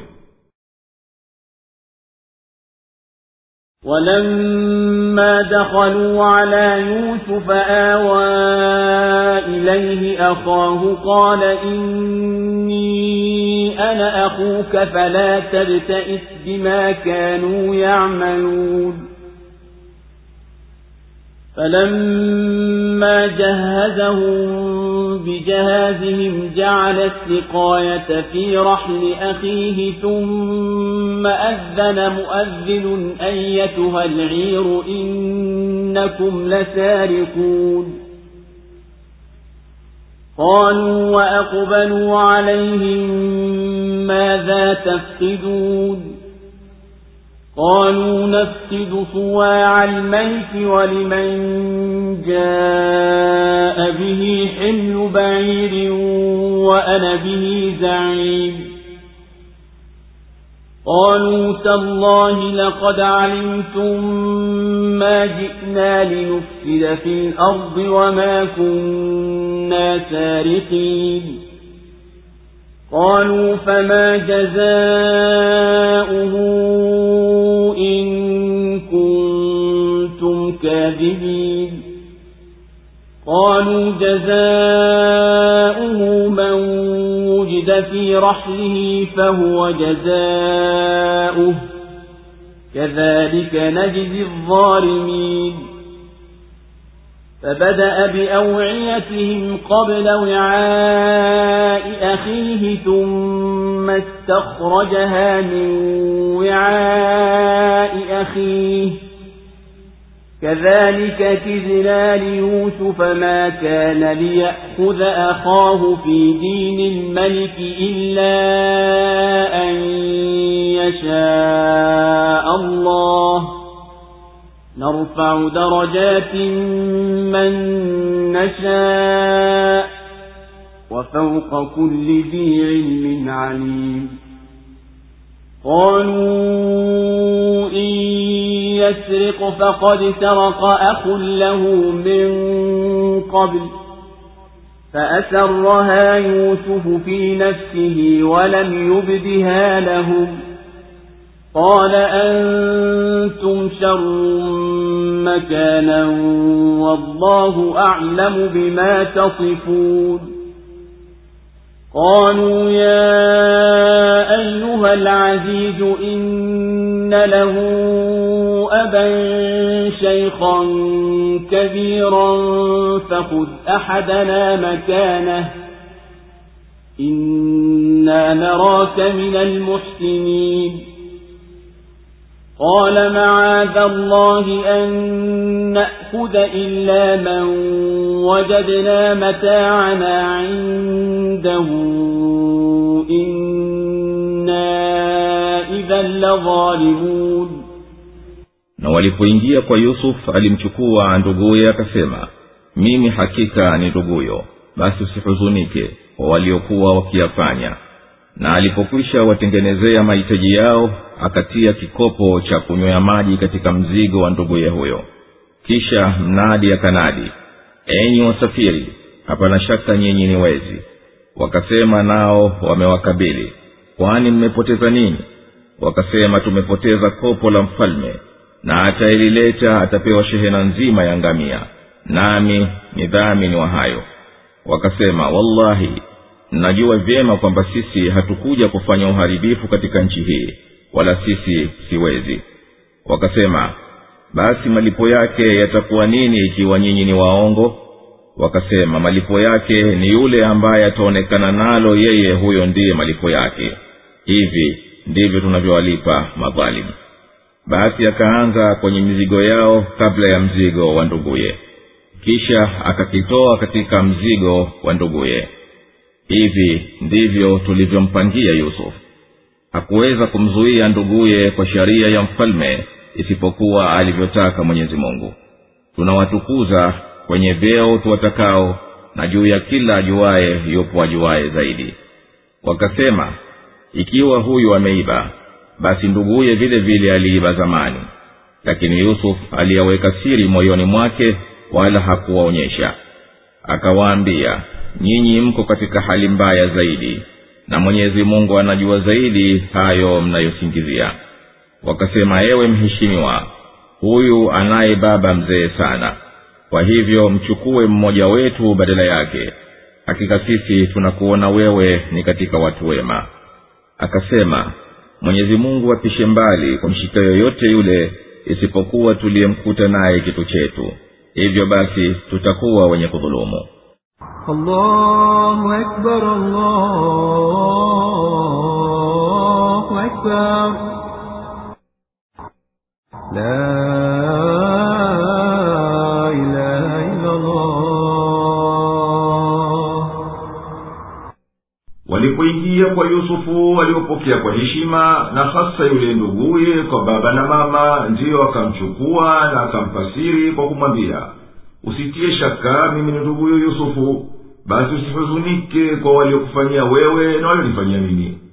Basi baada ya kuwakirimu kwa kuja kwao na kuwapimia chakula na kuwazidishia shehena ya nduguye aliwafungia mizigo yao kwa ajili ya safari. Tena akawaamrisha wasaidizi wake wamtumbukizie chombo cha kunywea katika mzigo wa binyamini kisha mmoja wa wasaidizi wa yusufu alinadi enyi wasafiri ngojeni nyinyi ni wezi. Wakashtuka ndugu za yusufu kwa kutangaziwa yale wakawaelekea wale wenye kunadi wakawauliza mmepoteza nini na mnatafuta nini?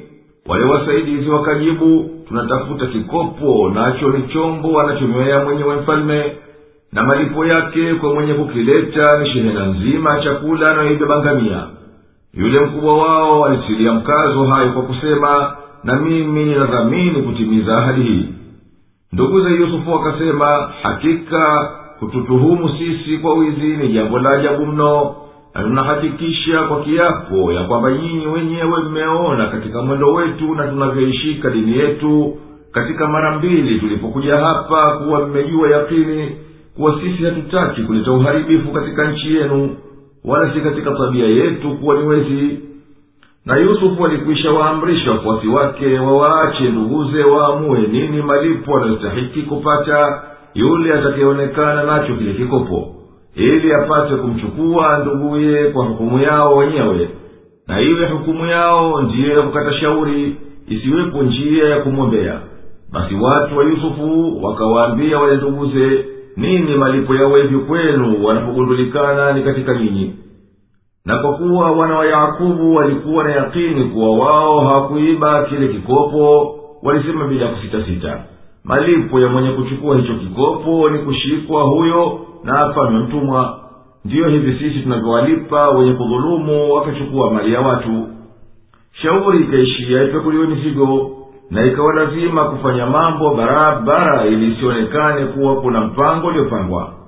Yusufu mwenyewe ndiye aliyefanya uchunguzi baada ya kushatengeneza mambo akaanza kupekua mizigo ya wale ndugu kumi. Kisha ndiyo akaingia kupekua mzigo wa nduguye humo akakitoa kile kikopo na kwa hivyo hila yake ikafuzu. Akawa na haki kwa hukumu ya nduguze kumshika binyamini hivi ndivyo mwenyezi mungu alivyompangia mambo yusufu hakuwa anaweza yeye kumshika nduguye kwa mujibu wa sheria ya mfalme wa misri tu ila kwa kutaka mwenyezi mungu. Naye alitaka basi tulimpangia mambo yusufu na tukamwezesha kuzirekebisha sababu na mipango barabara na hila nzuri.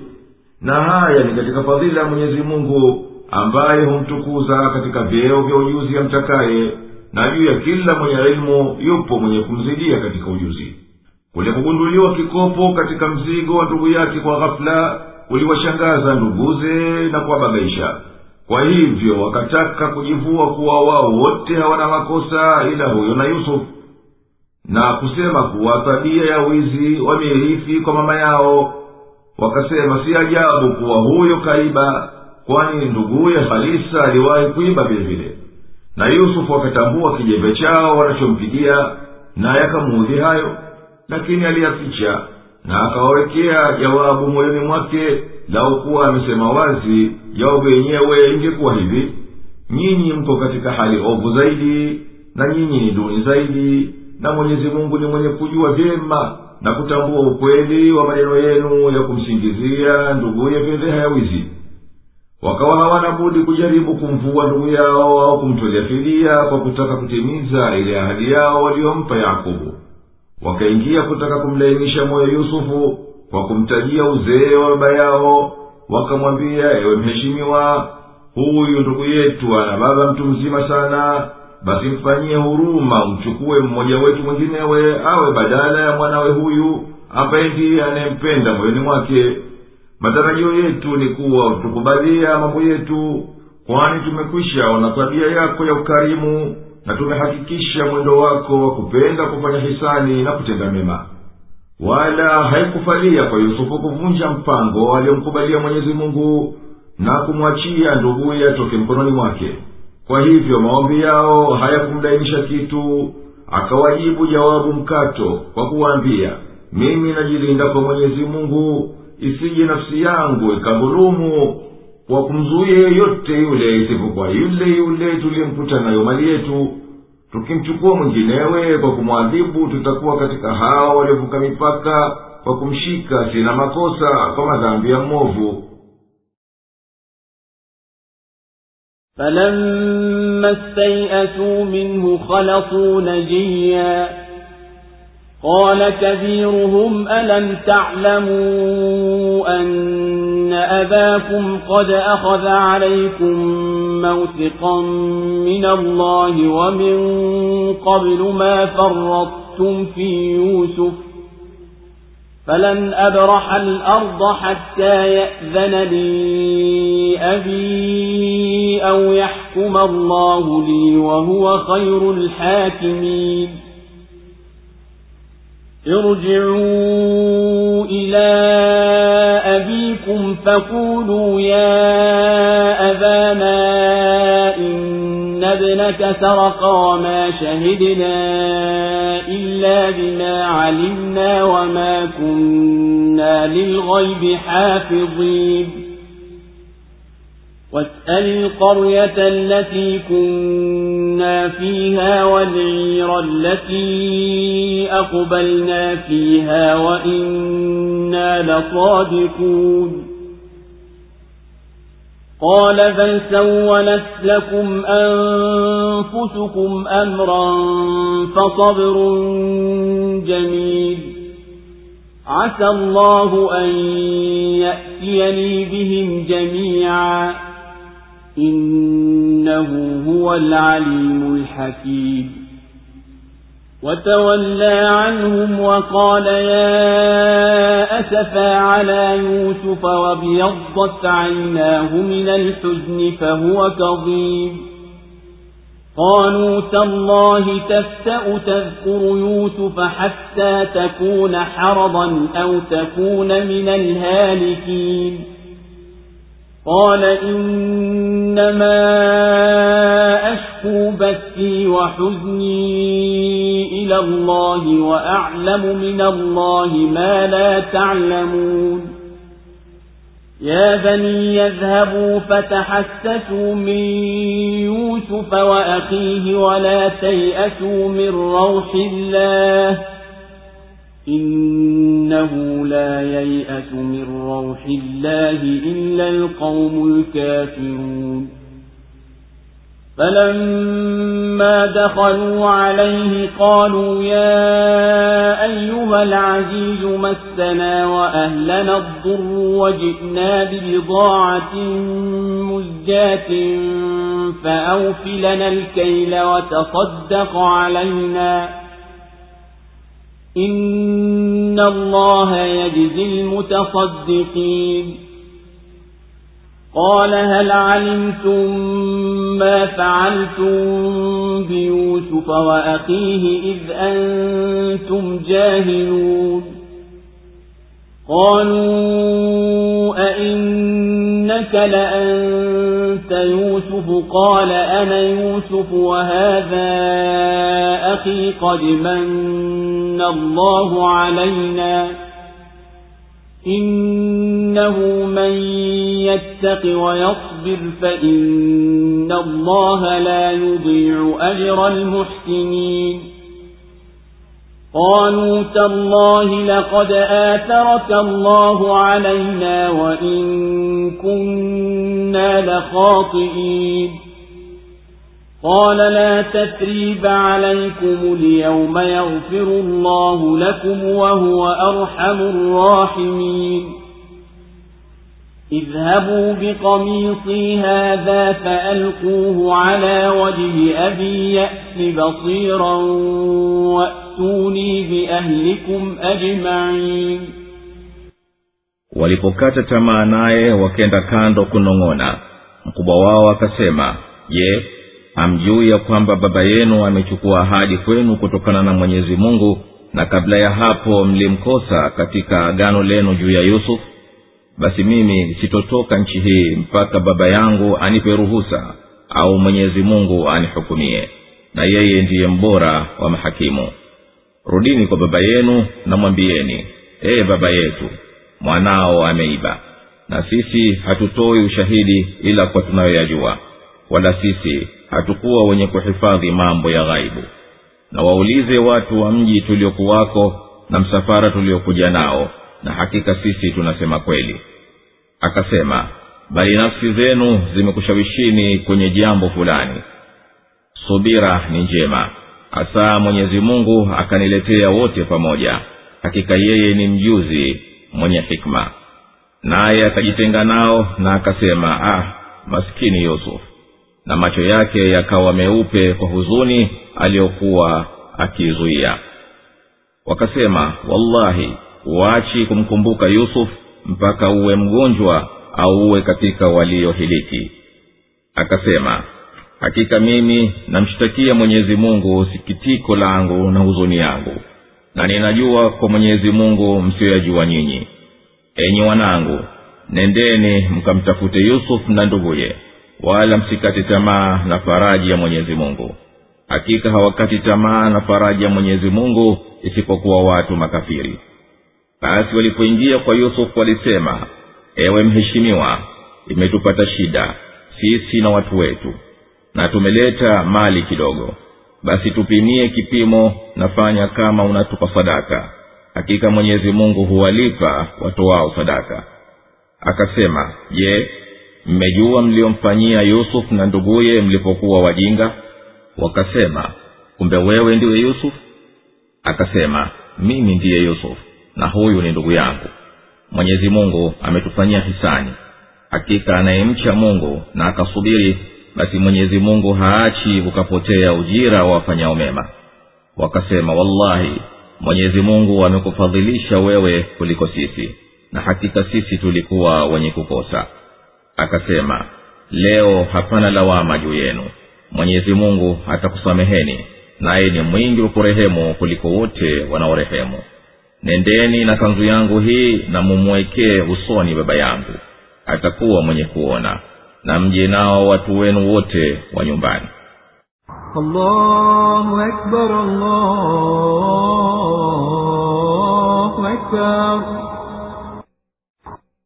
La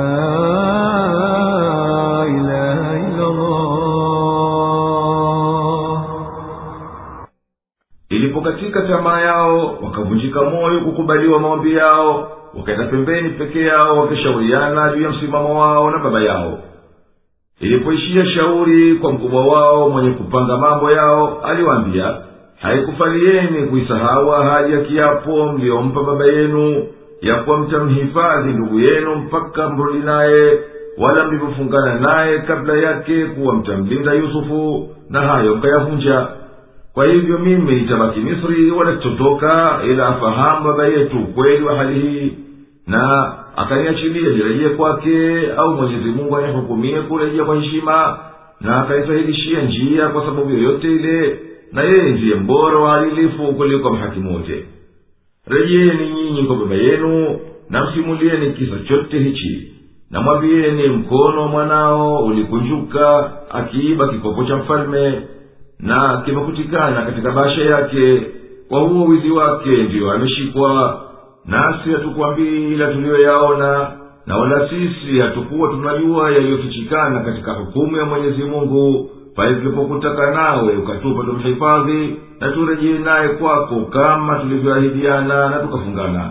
Na mwenyezi mungu ndiye mbora wa adilifu kuliko mahakimu wote na ikiwa wewe unashaka na haya tunayokwambia mtume mtu wakuletea ushahidi wa watu wa misri. Na pia wewe mwenyewe wauliza wasafiri wenzetu tuliorudi nao ipate kudhihiri kuwa sisi hatuna lawama nasi tunamhakikishia kuwa sisi ni wakweli katika haya tuyasemayo. Wakarejea wana waliobaki kwa yakubu wakamweleza kama alivyohusia kaka yao mkubwa. Habari ile ikamtibua huzuni zake zikazidi kwa kumpoteza mwanawe wa pili. Wala hakutua nafsi yake kwa kuwa wao hawana makosa ya kusababisha kupotea kwake naye angali na machungu kwa waliomfanyia yusufu akapiga ukelele kwa kuwatuhumu akiwaambia nia yenu haikusalimika katika kumhifadhi mwanangu lakini nafsi zenu zimekuchocheeni mumpoteze kama mlivyompoteza nduguye lau kuwa nyinyi hamkutoa fatwa ya kuwa mwizi ashikwe afanywe mtumwa kuwa ndiyo adhabu ya mwizi huyo. Mheshimiwa asingelimshika mwanangu wala asingelibaki kaka yenu huko misri. Lakini mimi sina hila ila kustahamili katika msiba wangu kwa maliwaza mema. Huku nikitaraji kwa mwenyezi mungu anirudishie wanangu wote. Kwani yeye ndiye mwenye ujuzi uliozunguka hali yangu na hali zao na yeye ndiye mwenye hikma yenye kushinda na kwa hiyo ndiyo hunitendea na kunipangia. Akafikika kwa wale yasema akajitenga nao kashughulika na msiba wake na huzuni kumkosa yusufu macho yake yakafanya kiza kwa wingi wa huzuni naye akiificha sana. Huzuni kubwa huleta ugonjwa wa macho unaoitwa glokoma na weupe huzidi mpaka mtu mwisho anakuwa kipofu siku zikapita na yakobo kazama katika majonzi yake wanawe wakaogopa isije kuwa hatari. Wakamkabidhi kumtaka punguza huzuni yake na wako baina ya kumwonea huruma na kuchukia kuwa bado yungali akimkumbuka yusufu wakamwambia kama kujipumzisha nafsi yako hapana shaka kumkumbuka yusufu kutakuzidishia machungu yako ya kukondeshe mpaka ukaribie kufa au ufe hasa maneno yao hayakumwathiri hata chembe. Akawajibu kwa kusema mimi sikukushtakieni wala sikukutakeni mnipunguzie machungu yangu.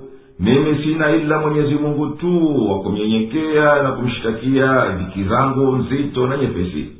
Wala siwezi kumficha hayo wala lolote nisiloiweza kwani mimi natambua wema wake wa kutenda na ukunjufu wa rehema yake jambo ambalo nyinyi hamlijui na kuwa na imani na mwenyezi mungu ndiyo huisha matumaini. Kwa hivyo zile dhiki za moyo hazikuondoka kwa matarajio ya yakubu kumrudia mwanawe naye akamtia katika moyo wake kuwa wangaliwa hai na kwamba wakati wa kukutana nao ndiyo umefika. Akawaamrisha wanawe wende wakawatafute. Akawaambia enyi wanangu rejeni misri muwe na kaka yenu na mumtafute yusufu na nduguye muulize habari zao kwa upole bila ya watu kujua wala msikate tamaa kwa mwenyezi mungu kuturehemu kwa kuwarudisha. Kwani hawakati tamaa na rehema ya mwenyezi mungu isipokuwa wale wanaokanya. Nduguze yusufu walimwitikia baba yao kwa matakwa yake.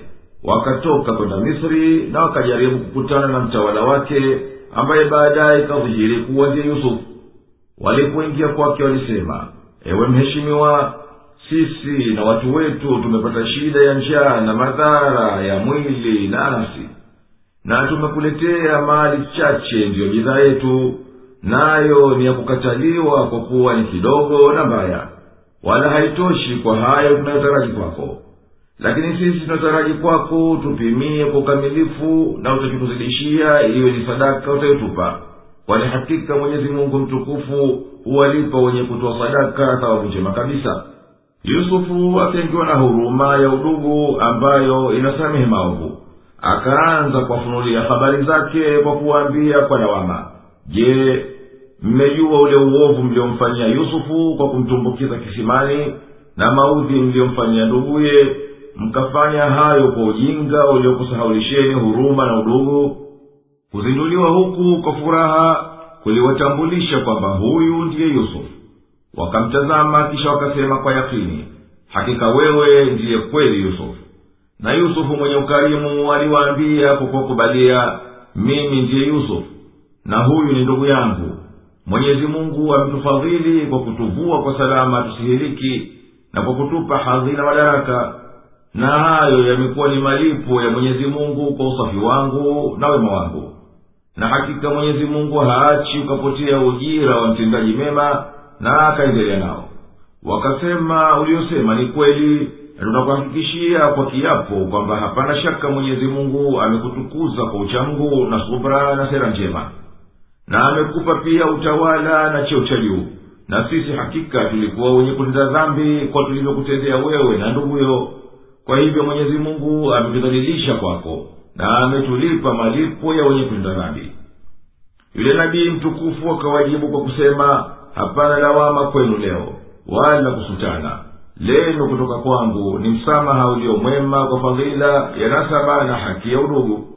Na namuomba mungu akusameheni na akughufirieni na yeye ndiye mwenye rehema kuu.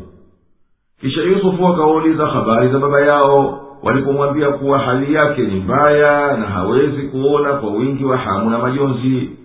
Aliwapa kanzu yake na akawaambia rejeni kwa baba yangu na hii kanzu mwekeni usoni pake kwa hivyo atakuwa na yakini kuwa mimi nimo katika salama na moyo wake utajaa furaha na mwenyezi mungu atamjalia iwe na sababu ya kurejea kuona kwake hapo tena njoni naye kwangu na ahali zenu wote pamoja ولما فصلت العير قال أبوهم إني لأجد ريح يوسف لولا أن تفندون قالوا تالله إنك لفي ضلالك القديم فلما أن جاء البشير ألقاه على وجهه فارتد بصيرا قال ألم أقل لكم إني أعلم من الله ما لا تعلمون قالوا يا أبانا استغفر لنا ذنوبنا إنا كنا خاطئين قال سوف أستغفر لكم ربي إنه هو الغفور الرحيم. فلما دخلوا على يوسف آوى إليه أبويه وقال ادخلوا مصر إن شاء الله آمنين. ورفع أبويه على العرش وقروا له سجدا. وقال يا أبت هذا تأويل رؤياي من قبل قد جعلها ربي حقا وقد أحسن بي إذ أخرجني من السجن وجاء بكم من البدو وجاء بكم من البدو من بعد أن نزغ الشيطان بيني وبين إخوتي. إن ربي لطيف لما يشاء. إنه هو العليم الحكيم. رب قد آتيتني من الملك وعلمتني من تأويل الأحاديث فاطر السماوات والأرض أنت ولي في الدنيا والآخرة توفني مسلما وألحقني بالصالحين ذلك من أنباء الغيب نوحيه إليك. وما كنت لديهم إذ أجمعوا أمرهم وهم يمكرون. وما أكثر الناس ولو حرصت بمؤمنين. وما تسألهم عليه من أجر. إن هو إلا ذكر للعالمين na ulipoondoka tu msafara baba yao alisema hakika mimi nasikia harufu ya yusuf lau kuwa hamtanituhumu wakasema wallahi hakika bado ungali katika upotovu wako wa zamani basi alipofika mbashiri na akaiweka kanzu usoni pake alirejea kuona akasema je sikukwambieni kuwa mimi najua ya mwenyezi mungu msiyoyajua nyinyi wakasema ee baba yetu tuombee msamaha kwa dhambi zetu. Hapana shaka sisi tulikuwa na makosa. Akasema nitakuja kuombeeni msamaha kwa mola wangu mlezi. Hakika yeye ndiye mwenye maghfira na mwenye kusamehe. Na walipoingia kwa yusuf aliwakumbatia wazazi wake na akasema ingieni misri insha allah mmo katika amani na akawapandisha wazazi wake kwenye kiti cha enzi na wote wakaporomoka kumsujudia. Na akasema ewe baba yangu hii ndiyo tafsiri ya ile ndoto yangu ya zamani na mwenyezi mungu ameijalia iwe kweli na mwenyezi mungu amenifanyia wema kunitoa gerezani na kukuleteni kutoka jangwani baada ya shetani kuchochea baina yangu na ndugu zangu. Hakika mola wangu mlezi ni mpole kwa litakalo bila shaka yeye ni mjuzi mwenye hikma. Ewe mola wangu mlezi hakika umenipa utawala na umenifunza tafsiri ya mambo. Ewe muumba wa mbingu na ardhi wewe ndiye mlinzi wangu katika dunia na akhera. Nifishe hali ya kuwa ni mwislamu na nichanganyishe na watendao mema. Hizi ni katika habari za ghaibu tulizokufunulia. Na hukuwa pamoja nao walipoazimia shauri yao walipofanya njama zao wakizua vitimbi. Na wengi wa watu si wenye kuamini hata ukijitahidi vipi. Wala wewe uwaombi ujira kwa haya. Hayakuwa haya ila ni mawaidha kwa walimwengu wote.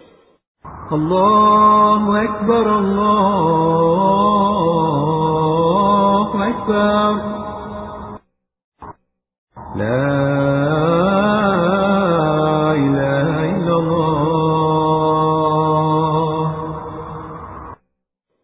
wakaondoka na ile kanzu na moyo yakubu ulikuwa umezama kungojea nini italoleta safari ya wanawe. Na mwenyezi mungu alikuwa yu pamoja naye katika kungojea huko ikawa roho yake mshikamana na roho zao. Basi ule msafara wao ulipotoka nchi ya misri katika njia yake kumwendea yeye aliwaambia hali zake hayo kwa kusema mimi naihisi harufu ninayoipenda ya yusufu inanijaa na lau kuwa sihofu kwamba mtanituhumu kwa ninayoyasema ningelikwambia ni mengi ya yusufu kuliko hizi hisia na mawazo. Wale ahadi zake wakamjibu jawabu kali wakiapa kwa mwenyezi mungu kuwa yeye yugali kuropokwa kwake na kupiswa kwake kwa uzee.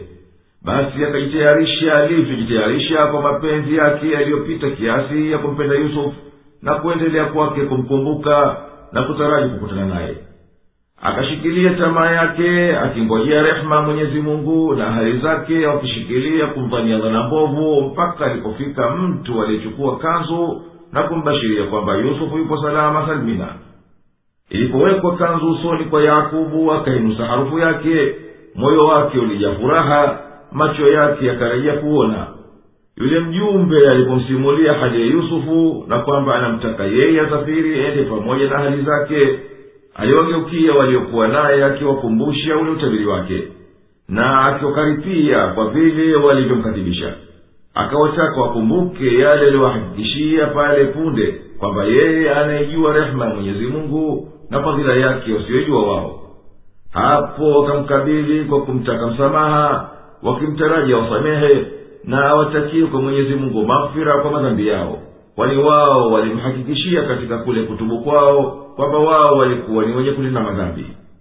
Akasema yakubu nitaendelea kutaka msamaha kwa mwenyezi mungu kufutiwa dhambi zenu na hakika yeye peke yake ndiye mwenye mafira milele na rehema daima. Yakubu akasafiri kwenda misri pamoja na ahali zake mpaka akafika huko. Walipoingia kwa yusufu naye alikuwa akawapokea kwenye milango ya misri huruma na shauku ilimpeleka kwa haraka kwa baba na mama yake. Akawakaribisha na akawataka wao na ahali zake wakae misri kwa amani na salama kwa idhini ya mwenyezi mungu. Msafara ukenda ndani ya nchi ya misri mpaka ukafika kwenye nyumba ya yusufu wakaingia na yusufu akawatanguliza wazazi wake akawaweka kwenye kochi yakubu na hali zake wakajaa furaha kwa uzuri wa mapokezi aliyowatengenezea mwenyezi mungu katika mikono ya yusufu kwani kwa hayo uko wote unakusanyika hapo baada ya mfarakano na umetukuka makamu makubwa ya utukufu na heshima. Wakamwamkia mamkio yaliyozowewa na watu tangu zamani ya kuwamkia marahisi na watawala.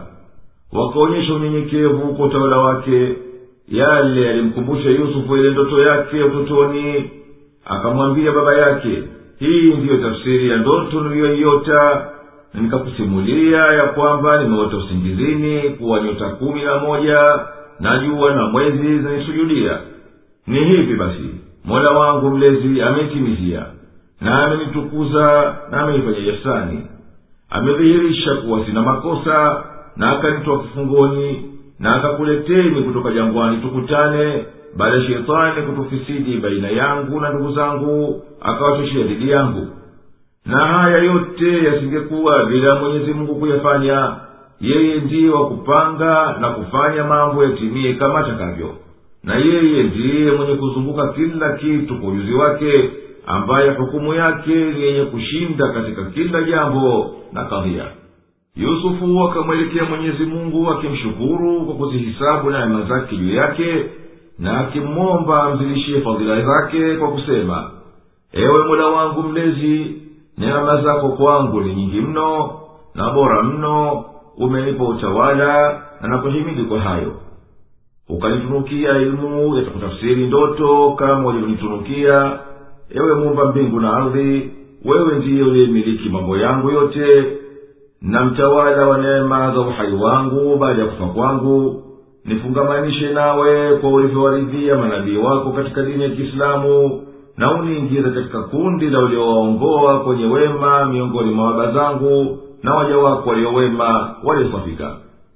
Ewe nabii haya tuliyokusimulia ni katika habari zilizopita za kale hazikukufikia ila kwa wahi uliotoka kwetu wala wewe hukuwapo pale nduguze yusufu walipokuwa wakipanga njama wala wewe hukuwa unavijua vitimbi vyao ila kukusimuliwa nasi.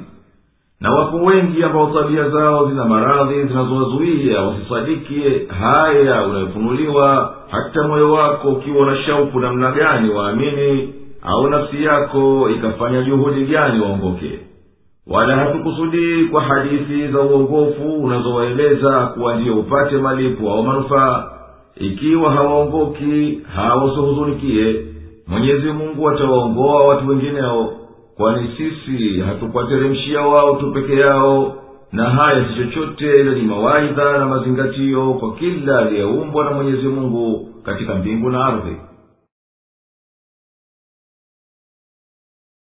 وكأين من آية في السماوات والأرض يمرون عليها وهم عنها معرضون وما يؤمن أكثرهم بالله إلا وهم مشركون أفأمنوا أن تأتيهم غاشية من عذاب الله أو تأتيهم الساعة بغتة وهم لا يشعرون.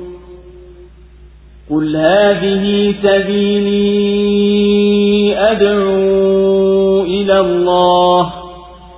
على بصيرة أنا ومن اتبعني وسبحان الله وما أنا من المشركين.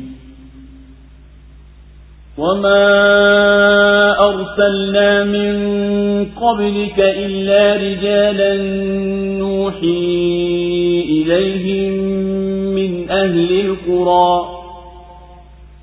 أفلم يسيروا في الأرض فينظروا كيف كان عاقبة الذين من قبلهم ولدار الآخرة خير للذين اتقوا أفلا تعقلون حتى إذا استيأس الرسل وظنوا أنهم قد كذبوا جاءهم نصرنا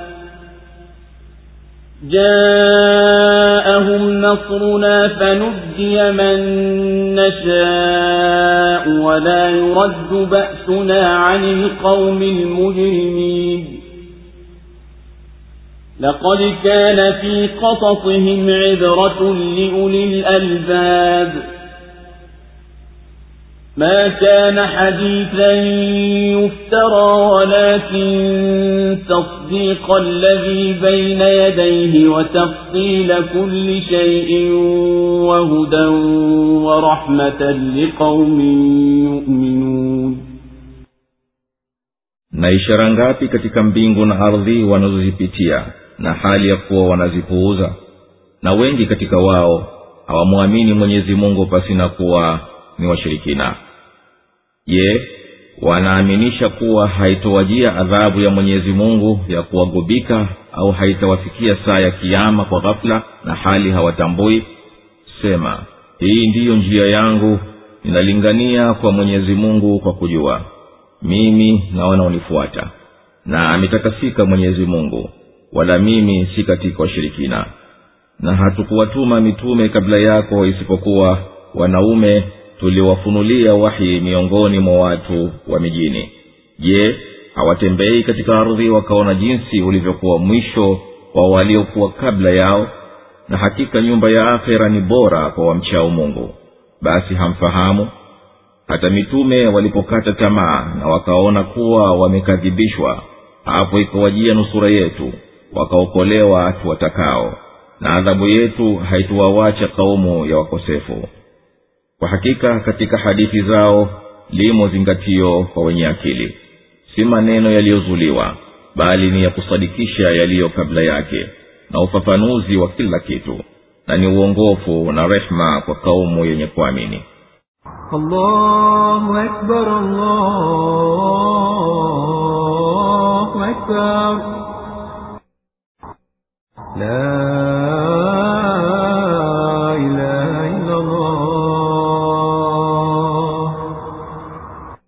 na dalili ni nyingi mno za kuonyesha kuwepo muumba na upweke wake na ukamilifu wake ziliomo katika mbingu na ardhi ambazo wanaziona watu wako na wanazipuuza kwa inda hawataki kuzizingatia. Na kati yao wapo wenye kumsadiki mwenyezi mungu wanamkubali kuwa ni mola mlezi na kwamba yeye ni muumba wa kila kitu. Lakini imani ya wengi wao haikusimama juu ya msingi madhubuti wa tauhidi basi hawaukubali upweke wa mwenyezi mungu kwa njia ya usafi. Lakini katika nafsi zao umo mchanganyiko wa imani unaowapelekea katika njia za washirikina mapagani. Kwani wamechukua ahadi kwa mwenyezi mungu asiwaadhibu wakadhaminika isiwapate adhabu ya kuwagubika kwa nakama yake kama ilivyowafanya waliowatangulia kabla yao au kiama kisiwajie kwa ghafula kikawatesa nao wameshikamana na ushirikina na ukafiri na kisha mwisho wao uwe motoni. Ewe muhammadi wazindue mwisho wa uwezo wako na waonyeshe haja ya juhudi yako uwaambie huu ndiyo mwendo wangu na njia yangu. Na waita watu wafuate njia ya mwenyezi mungu na mimi nimethibiti katika hili jambo langu na kadhalika anaitia hayo kila mwenye kunifuata na akaiamini sheria yangu. Na namtakasa mwenyezi mungu subhanahu na kila kisichokuwa na haki yake wala mimi simshirikishi yeye na kitu chochote. Wala sisi hatukuacha mtindo wetu katika kuwateua mitume tulipokuteua wewe ewe nabii wala hali ya kaumu yako haikuwa mbali na hali ya kaumu nyinginezo zilizotangulia kwani hatukuwateua malaika kabla yako bali tuliwateua wanaume wanadamu katika watu wa mijini ukawateremkia ufunuo yani wahi tukawatuma kuwa ni wabashiri na waonyaji wenye kuongoka wakawaitikia na wapotovu wakawafanyia inda je watu wako wameghafilika na kweli hii? Je wamekalishwa kitako wasiweze kutembea wakaona hao wakale tulivyoteketeza duniani na mwisho wao ni motoni. Wakaamini wenye kuamini tukawaokoa na tukawanusuru duniani. Na malipo ya akhera ni bora kwa wenye kumhofu mwenyezi mungu wasimshirikishe wala simwasi zimeharibika akili zenu enyi wakaidi hata hamwezi kufikiri wala kuzingatia.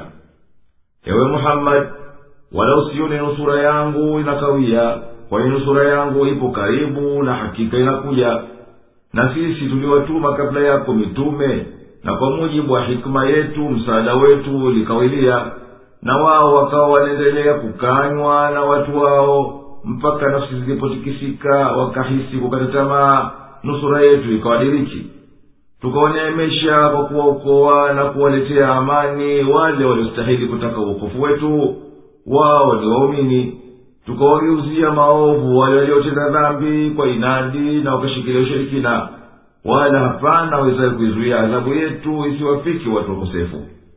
Na sisi tumekufunulia tuliokufunulia katika visa vya manabii ili kuthibitisha moyo wako na iwe ni hidaya kwa watu wako na tumetengeneza mazingatio na waadhi wa kuwanawirisha wenye akili na busara na wanaotambua kwa qurani ni haki na kweli hizi hazikuwa ni hadithi za kutunga wala ngano za kuzua bali hakika ni kweli na ufunuo wahi wenye kuhakikisha ukweli waliopita katika vitabu vya mbinguni na waliokuja nayo mitume wengine na zinabainisha yanayohitaji kufafanuliwa katika mambo ya dini na zinaongoa kuendea katika haki na njia iliyonyoka na zinafungua milango ya rehema ya mwenyezi mungu ili aongoke mwenye kufuata uongofu wake na akawa miongoni mwa waumini wa kweli